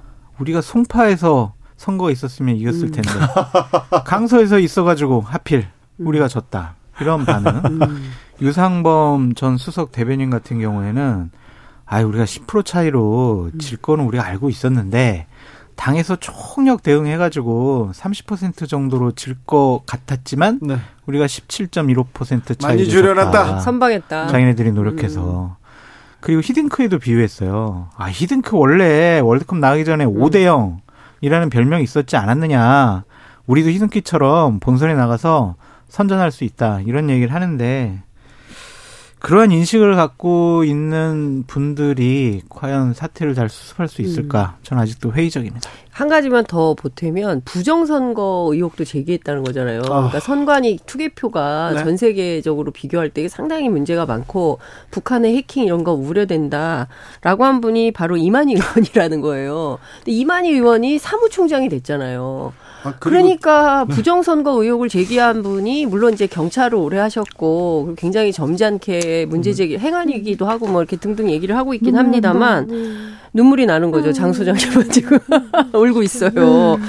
그러니까 제가 보기에는 그리고 이제 실제로 의원들이 그런 얘기를 많이 했다는 거예요. 그러니까 사실 핵심은 공천이잖아요. 그래서 내년 공천 어떻게 할 거냐 이게 핵심인데 100% open primary로 해라. 그거를 보장하면 김기현 지도부 재신임 하겠다라고 얘기를 했대요. 네. 그런데 김기현 대표가 끝까지 답을 하지 않았다는 거예요. 그런데 100% open pri, primary를 하게 되면 실제로 대통령이 가져갈 수 있는 공천 지분이라는 게 없어지게 되는 거, 빵 프로가 되는 거거든요. 그러니까 이게 가능한 구도로 가야 국민의힘이 사실상 어, 당이, 여당이 대통령으로부터 독립했다. 이런 독립선언이 가능한데 그게 아니라고 한다면 여전히 대통령에 의해서 왔다 갔다 하는. 그래서 제가 그걸 물어봤어요. 그러면 내년 총선에서 대통령 사진 걸고 선거운동할 후보 많겠냐. 그랬더니 그냥 웃더라고요. 그러니까 대통령제 하에서 집권 여당이 이렇게 수평적인 당청 관계 없어요. 쉽지 않죠. 네, 에이, 당연히 쉽지 않죠. 수직적인 그런 당청 관계가 될 수밖에 없는데 네. 일단은 윤석열 대통령께서 공천권을 완벽하게 장악을 해서 행사한다라는 의심이 있잖아요. 네. 아닌 척 해야 되는데. 그러니까. 네, 근데 그런 것들에 대해서는 좀 대통령실에서 네. 좀 다른 방식으로 문제 해결하는 것이 옳지 않겠느냐. 네. 대통령에게도 좋지 않아요. 그거를 그냥 투박하다. 투박하신 분. 이렇게 표현을 하더라고요. 국민의힘 의원들은. 솔직하다. 뭐 그렇게 얘기를 하는데 아, 사실 이게 또 동의할 수 있는 워딩인지는 모르겠어요. 정치적은 또 그렇게 해석합니다. 네. 근데 여러 이 새로 중용된 인사 중에 김성원 국민의힘 여의도 연구원장. 수혜망원. 네. 네. 저는 싱크탱크. 아무리 사람이 없다 손 치더라도 1년이 안 돼, 1년 이제 된 거잖아요. 네. 작년 그 수해 나서 난리 났을 때 네. 사진 좀 잘 찍어보자고 얘기하는 그런 분을 네. 여의도 연구원장에 앉히면 어떤 전략이 나오겠습니까? 그러면 국민들에게 대충 눈속임해서 사진이나 찍어서 보여주는 방식으로의 정책이 귀결된다면 그당 국민들이 찍겠어요? 제가 보기에는 완전한 패착 잘못된 인사라고 생각합니다. 그러니까 수도권이기 때문에 들어간 것 같아요. 매서운 민심을 확인했어요. 회초리를 맞았어요. 그러면 국민의힘은 바뀌겠습니다. 쇄신하겠습니다. 국민의 목소리를 듣겠습니다. 이렇게 해야 될 거 아니에요. 얘기는 그렇게 하고 있죠. 예. 근데 나타나는 해결 방식은 그렇지 않아 보여서 문제가 되는 거죠. 그래서 그런지 이준석 전 대표가 눈물을 뚝뚝 흘리면서 기자회견을 열었습니다. 그러니까 제가 이렇게 비유를 하는데, 그러니까 고시에 합격시키기 위해서 그 애인이 열심히 이렇게 뒷받침을 한 거죠. 뒷바라지를 한 거예요. 네. 아침에 일어나서 밥도 해주고 빨래도 해주고 그다음에 이제 어렵다고 기가 죽어 있을 때 위로도 해주고 빨래까지는 안 해줬을 수도 있어요. 네. 그리고 뭐 돈 벌기 위해서 아르바이트 해가지고 책살 돈도 주고 간식비도 주고. 예, 열심히 했는데 네. 이 남자가 딱 고시 합격하고 난 다음에 네. 그냥 이 여인에 대해서 되게 냉정하고 차갑게 그냥 버리는 듯한 모습을 보이는 거죠. 네. 이준석 대표는 그때 대선 때 코로나 걸려가지고 힘들어하는 과정 중에서도 막 전라남도 무슨 섬에까지도 혼자 들어가서 거기 있는 주민분들과 노래 부르고 춤추면서 이준석을 위해서 열심히 득표 활동을 했단 말이에요. 이준석을 네. 위해서 윤석열, 자, 윤석열 위해서 후보를 위해서 네. 그리고 지방선거도 이긴 당 대표란 말이에요.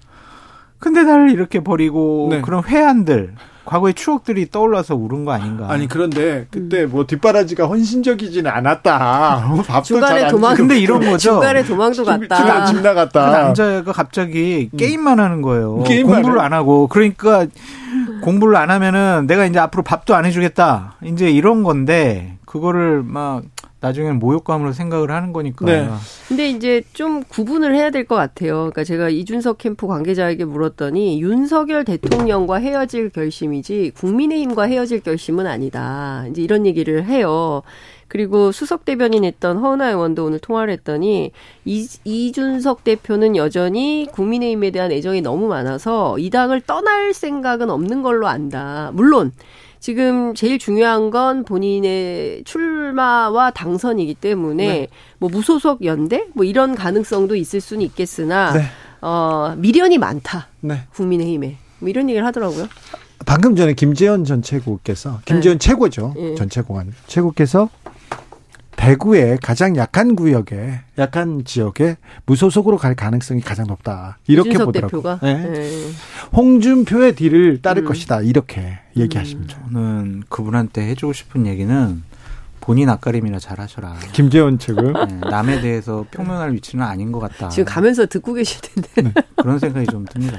네. 지금 국민의힘 분들이 네. 뭐 다 지금 좀 서로 아유 너무 그니까 저는 쏘셨어요. 국민의힘 아니에요. 네, 전 네. 당원도 아니고 아, 네, 저는 보수 평론- 우파의 입장을 대변하는 네. 평론가지. 네. 저는 당원 아닙니다. 알겠어요. 네. 네. 근데 하여튼 지금 많이 싸워요. 네, 그러니까. 뭐 다종 무슨 전선이 너무 많아가지고 지금 그 뭐- 다 취재하려면 너무 힘들어요. 민생을 위해서 뭐 또 국민 경제를 위해서 네. 쇄신을 위해서 싸우는 게 아니라 죄 때문에 죄 때문에 죄악은 못가 그러니까, 이렇게 예. 서로 지금 미워서 못 살아. 그러니까. 어쨌든 인적 청산과 인적 쇄신이 있어야 예. 앞으로 국민을 위한 정치도 할 수 있지 않나라는 네. 좀 생각도 듭니다. 근데 저는 사실 국민들이 바라는 것은 제가 사실 강서구청장 보궐선거 현장을 막 뛰어다녔잖아요. 근데 그 현장에서 만난 국민들이 제일 많이 한 얘기 중에 하나가 제발 좀 그만 싸우라는 거였어요. 네. 뭐 때문에 그래요. 그렇게 싸우냐? 그만 싸우라라는 얘기하고 그다음에 지금 먹고 살기 힘들어 죽겠는데 정말 당장 이 고물가 때문에 시장 가기가 겁나는데 도대체 정치인들은 그냥 맨날 표 달라고 할 때는 뭐 무슨 뭐 뭘 해결하겠다, 뭘 하겠다 막 이렇게 난리를 치는데 실제로 해결된 건 하나도 없다. 심지어 내발산동에 한 곳은 시- 재래시장에 그 빗물바지가 있고 예산이 없어가지고 한쪽은 빗물바지가 없다는 거예요. 그러니까 이런 거라도 좀 해결을 해라라는 얘기를 국민의힘 민주당, 중진이 들었다는 거예요. 민주당 진교훈 구청장이 이제 해결해야 될 문제다. 뭐 그렇긴 그런 하지만 하여튼 뭐 문제가 심각한 것 같아요. 정치인들이 왜 싸우냐면요. 네. 지들은 이제 먹고 살만 해서 그런 거예요. 아, 그런가요? 오자진들 아홉 명이 있지. 도박도박 월급 나오지. 네. 그렇죠. 자기 밥그릇만 챙기면 되니까. 주지. 그러니까 자. 자꾸 정치 혐오가 많아지는 것 같아요. 그러니까요. 네. 지금은 국민의힘 정부 여당이 책임이 있다 해서 음. 정부 여당이 회초리를 들었어요. 뭐 민주당도 잘하는 건 아니다. 네. 하지만 윤석열 잘해라 지금 회초리를 그렇죠. 들었는데 자 정치자 댓글에 계속 양당 다 정신 차려야 된다 이런 음. 말이 가장 많습니다. 그런데 어떤 당이 정신을 차릴까요? 어떤 당이 먼저 정신을 네. 차리겠냐. 기대하지 마세요. 둘 다 정신 못 차려요. 둘 다요. 네. 계속 쟤네들이 더 나빠 이 얘기만 할까요? 네, 그 당의 특징이 뭐냐면 어려울 때는 그냥 막 무릎 꿇고 울면서 저희들 한 번만 더 기회 주세요 막 이러는데 약간만 좀 자신들이 유리한 위치에 갔다 그러면 또 옛날에 나쁜 버릇들이 나오는 거예요. 교만해지고. 오만해지고. 네. 그런데 지금 두 당다 네. 우리는 잘못했습니다. 우리가 쇄신하겠습니다. 한 번만 기회를 주세요. 이런 당은 없는 것 같아요. 그러니까 아직도 지금 여론조사 해보면 두 당 비등비등하잖아요. 여론조사 해보면. 아니 근데 저는 그러니까 서로 착각에 빠져 있죠. 아니 근데 졌잖아요 이번에 선거에서. 그렇죠. 국민의힘은 심판을 받은 거고요. 그러면 민주당은 안전하냐? 그렇진 않죠. 민주당은 민주당도 언제든지 어 잘못하면 회초리를 들 거고 그 회초리 맞을 수 있기 때문에 똑바로 잘해야 된다라는 내부 경각심과 경고가 상당히 있는 건 사실이에요. 왜냐하면 지난 대선에서 졌고 지방 선거에서도 아주 크게 졌고 큰 선거는 다 예, 졌어요. 큰 선거는 다 졌기 때문에 내년 총선에서 어떻게 될지 모른다. 요거 한석 그 저 구청장 선거 하나 이겼다고 해서 승리감에 자아두투에 빠지면 내년 선거 또 진다. 이런 경각심이 있는 건 사실이고 그래서 뭐 민생 중심으로 경제 중심 으로 적극적으로 살피겠다. 당장 국감의 목전에 있고 그리고 어, 해결해야 되는 현안들이 있기 때문에 그걸 중심으로 간다. 뭐 이런 입장인 것 같아요. 예. 네. 이상한 짓 좀 서로 안 했으면 좋겠어요. 어떤요? 그냥 뭐 혁신, 쇄신, 뭐 거창한 이런 거 안 안 해도 괜찮으니까 제발 좀 상식적이고 그냥 합리적인 음. 그런 일들만 했으면 좋겠어요. 그냥 괜히 자신들의 도구마에 빠져가지고 고집과 신념으로 나라를 운영해야지 이런 생각 좀 안 했으면 좋겠습니다. 네. 답답합니다. 근데 이제 말뿐인 거니까 오늘도 보니까 뭐 조선일보의 윤재옥 원내대표 한바닥 인터뷰를 했더라고요. 네. 그런데 아 이거 다 바꿀 거라고. 근데 뭘 바꾸냐는 거죠. 그래서 제가 국민의힘 내부 물어봤더니 내년 총선 앞두고 경선하려면 당원 모집 막 해야 되잖아요. 네. 근데 동네마다 민주당 의원들은 열심히 받는데요. 왜냐하면 경선을 해서 당선을 시켜 저기 당선이 돼야 되니까. 예. 근데 국민의힘은 당원 모집도 안 한다는 거예요. 왜냐하면 어차피 그 전략공천에서 윤신공천 하면 내리꽂히는데 당원 모집 해봐야 뭐하냐 이런 분위기가 실제로 있다는 거죠. 그러니까 지역에서라도 열심히 정치에 참여할 수 있는 어떤 원동력을 주려면 대통령이 좀 당과 멀어지시라. 어, 그리고 자꾸 개입하고 뭐 가이드라인을 준다거나 뭐 비대위원장은 뭐 그리고 뭐 김기현 대표 체제는 뭐 계속되어야 된다. 이런 식의 이 관계자발 워딩을 계속하면 속박당하잖아요. 네. 음, 국민의힘을 좀 자유롭게 해주시라 이런 말씀 좀 드리고 싶습니다. 3929님께서 퇴근길에 항상 듣습니다. 이 코너 들으려고 퇴근 시간을 조절하고 있습니다. 이 아이고. 코너 때문에 와. 공정한 평론 두 분 감사합니다. 얼마 안. 남았으니까 열심히 들으시라 말씀드려요. 아, 얼마 안 자, 남았어요, 우리? 국감에서 네. 어, 얼마 안 남았어도 아, 최선을 다해. 최선을 다해서 주진우 기자 네, 화이팅입니다. 네. 마지막까지 사과나무를 심겠습니다. 아, 국감에서 KBS를 너무 편파적으로 하고 막 북한 방송이냐 얘기하고 좌파로 도배했다. 9시 뉴스도 가짜 뉴스 한다 얘기를 하는데 그런데 조금 주진우 기자 때문에 그런 거 아니에요? 네? 아니 죄송합니다. 네. 네. 네, 뭐 너무 많이 나간 거 같네요. 찔리잖아요. 편파는 아니지만 저를 너무 네. 거론하고 제 출연료 계속 물어보는데 얼마 안 받거든요. 네. 얼마 받아요? 저 얼마 받아요? 궁금한데. 갑자기 아니 궁금하네. 근거를 가지고 네. 김어준 얼마 받았는데 그렇게 하면은 KBS 사장보다 몇 배 더 받는다고 하는데 김어준하고 저하고 출연료가 달랐어요. 아. 다른 회사고. 예. 아 TBS 때 예, TBS 때도 그러더니 지금 김어준이 그만둔 지가 언젠데 지금까지 얘기를 하고 있는데 예. 아예 그 통계와 근거가 잘못된 데에서 물어봅니다. 이제 그런 것들은 감내하셨으면 좋겠어요. 제가요? 보수, 예. 증거 감노하고 있어요. 그 보수파 쪽에서는 어떤 생각을 갖고 있냐면 주진우 기자님이 문재인 정권 들어서 이 KBS 공영방송의 앵커를 하고 있다. 근데 정권이 바뀌었는데도 계속 하고 있다. 이 어떻게 이런 일이 벌어지냐? 그러니까 제 생각이 아니라 그런 생각을 하는 분들이 있단 말이에요. 그러니까 그냥 국감 장소나 여러 가지 곳에서 공격 당하더라도 음. 아니, 아니 근데 저는 제가 좀 말씀을 드리면 네? 그 주진우 기자의 어떤 정파성 때문에 KBS 라디오 진행자를 하는 게 아니잖아요. 아니, 그럼 정파성이라고 얘기 안 했다니까요? 아니 아니 그러니까 느낌 뭐냐면 이제 공영방송의 진행자가 어 뭐 다 자신의 정치적 성향은 있는 것이고 그 정치적 성향과 관계없이 중립적으로 진행을 하면 문제가 없는 거잖아요. 그런데 그 사람을 그러니까 메신저를 계속 공격하면서 어, 막 마치 이 사람이 문제이기 때문에 공영성이 훼손되고 있어. 라는 식으로 프레임을 가져가는 것은 음. 네. 올바른 비판의 태도가 아니다. 제가 라는 이- 생각이 이명박 전 대통령 많이 좋아했습니다. 많이 따라다니고 기사 많이 썼습니다. 무상급식으로도 이렇게 보냈는데 그건 거짓말인데 좋아하진 않았던 것 같은데. 아니 뭐, 뭐 네 네 뭐, 사모했죠. 그러니까 네. 그렇게 열심히 쫓아다녔는데 아 그런데 아무튼 비판할 수 있다고 봐요. 저는 그리고 또 어떤 진영에서 그렇게 볼 수도 있다 고 보는데 좀 근거는 좀 명확했으면 음. 이게 정확했으면 이게 말도 안 되는 얘기를 아직도 북한 방송 얘기를 여기서 하고 있으면 네, 그건 좀 심하다고 네. 생각해요. 북한 북한 싫어하죠. 아우 그러면 저는 네, 아유 싫어요. 북한은 공산주의도 아닙니다. 독재의 가장 나쁜 그 잔재만 남아 있습니다. 장성철 소장님 언급한 여론조사 저희는 공정과 신뢰 KBS입니다. 공표했어요? 얘기해야 됩니다. 어, 한국갤럽이 서울경제신문 의뢰로 12일, 13일 조사했습니다. 더불어민주당 지지율은 38.1%, 아.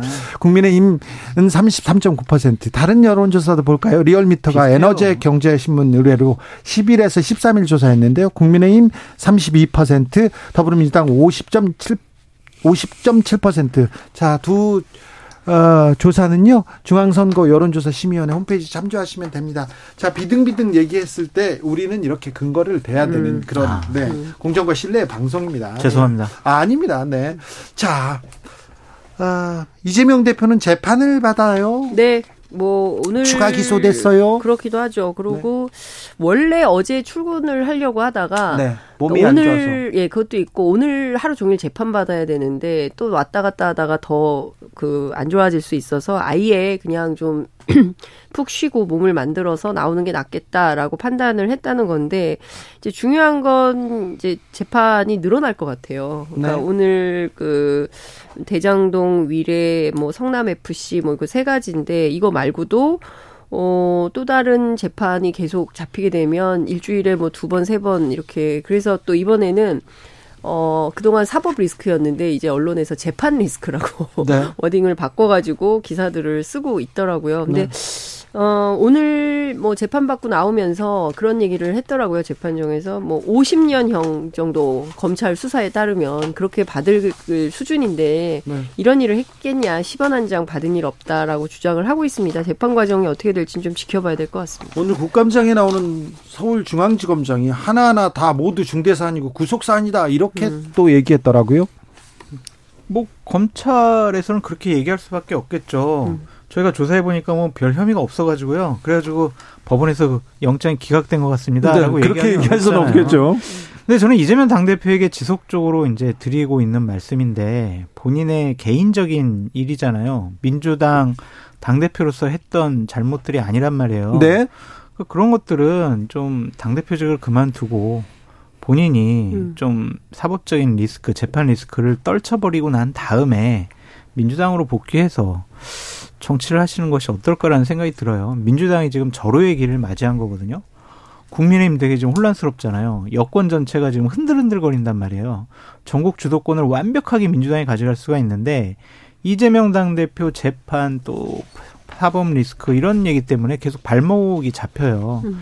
그래서 이재명 당대표야말로 선당하는 모습을 보이는 것이 어떠냐라고 계속 말씀드립니다. 제가 한 가지만 좀 지적을 하고 싶은데 오늘 이제 조선일보 사설에서 이화영 영장은 발부됐는데 이재명 영장은 기각이 됐다. 네. 앞뒤가 맞냐? 안 맞는다. 상식적으로 부지사가 지사 몰래 대북 사업 한다는 게 말이 되냐? 이렇게 지적을 했어요. 그래서 관련해서 취재를 해봤더니 이화영 전 부지사의 영장이 발부된 것은 대북 송금과 전혀 상관이 없는 쌍방울 법카 사용 관련된 증거 인멸 의혹 관련해서 구속 영장이 다시 나온 거라는 거예요. 그러니까 대북 송금과 관련해서는 전혀 상관이 없고 어, 검찰에서 오히려 99명이나 되는 그 증인 증거들을 전부 철회를 했다는 거예요. 그래서 앞으로 이화영 재판에서 이재명 네. 대북 송금 나올 리가 없다. 상관없다. 이런 주장을 하고 있습니다. 조선일보 좀 또 사설이 좀 말이 안 되는 게 네. 두 사람이 무슨 무슨 무슨 일에 관여하고 재판을 받더라도 한 사람은 무죄 한 사람 유죄 나올 수도 있잖아요. 네, 근데 저는 되게 감동적으로 읽었는데 두 분은 그렇게 생각하셨군요. 아니 취재를 취재를 해보니까 사실관계가 어긋나는데 어긋난 사실관계를 기반으로 해서 마치 사실인 것처럼 사설을 쓰면 안 되죠. 저는 그 사설을 읽고 야 이재명 당대표 진짜 나쁜 사람이구나 그렇게 생각했었는데 이면의 진실을 취재하고 어. 있습니다. 장 소장님 제 얘기 좀 믿어주세요. 장성철, 장윤선 해주세요. 두분 감사합니다. 네. 네, 고맙습니다. 홈페이지에서 주진우 라이브 선물 받아가세요. 그리고 02로 전화 오면 주진우 라이브 외치셔야 됩니다. 두 분도 아셨죠?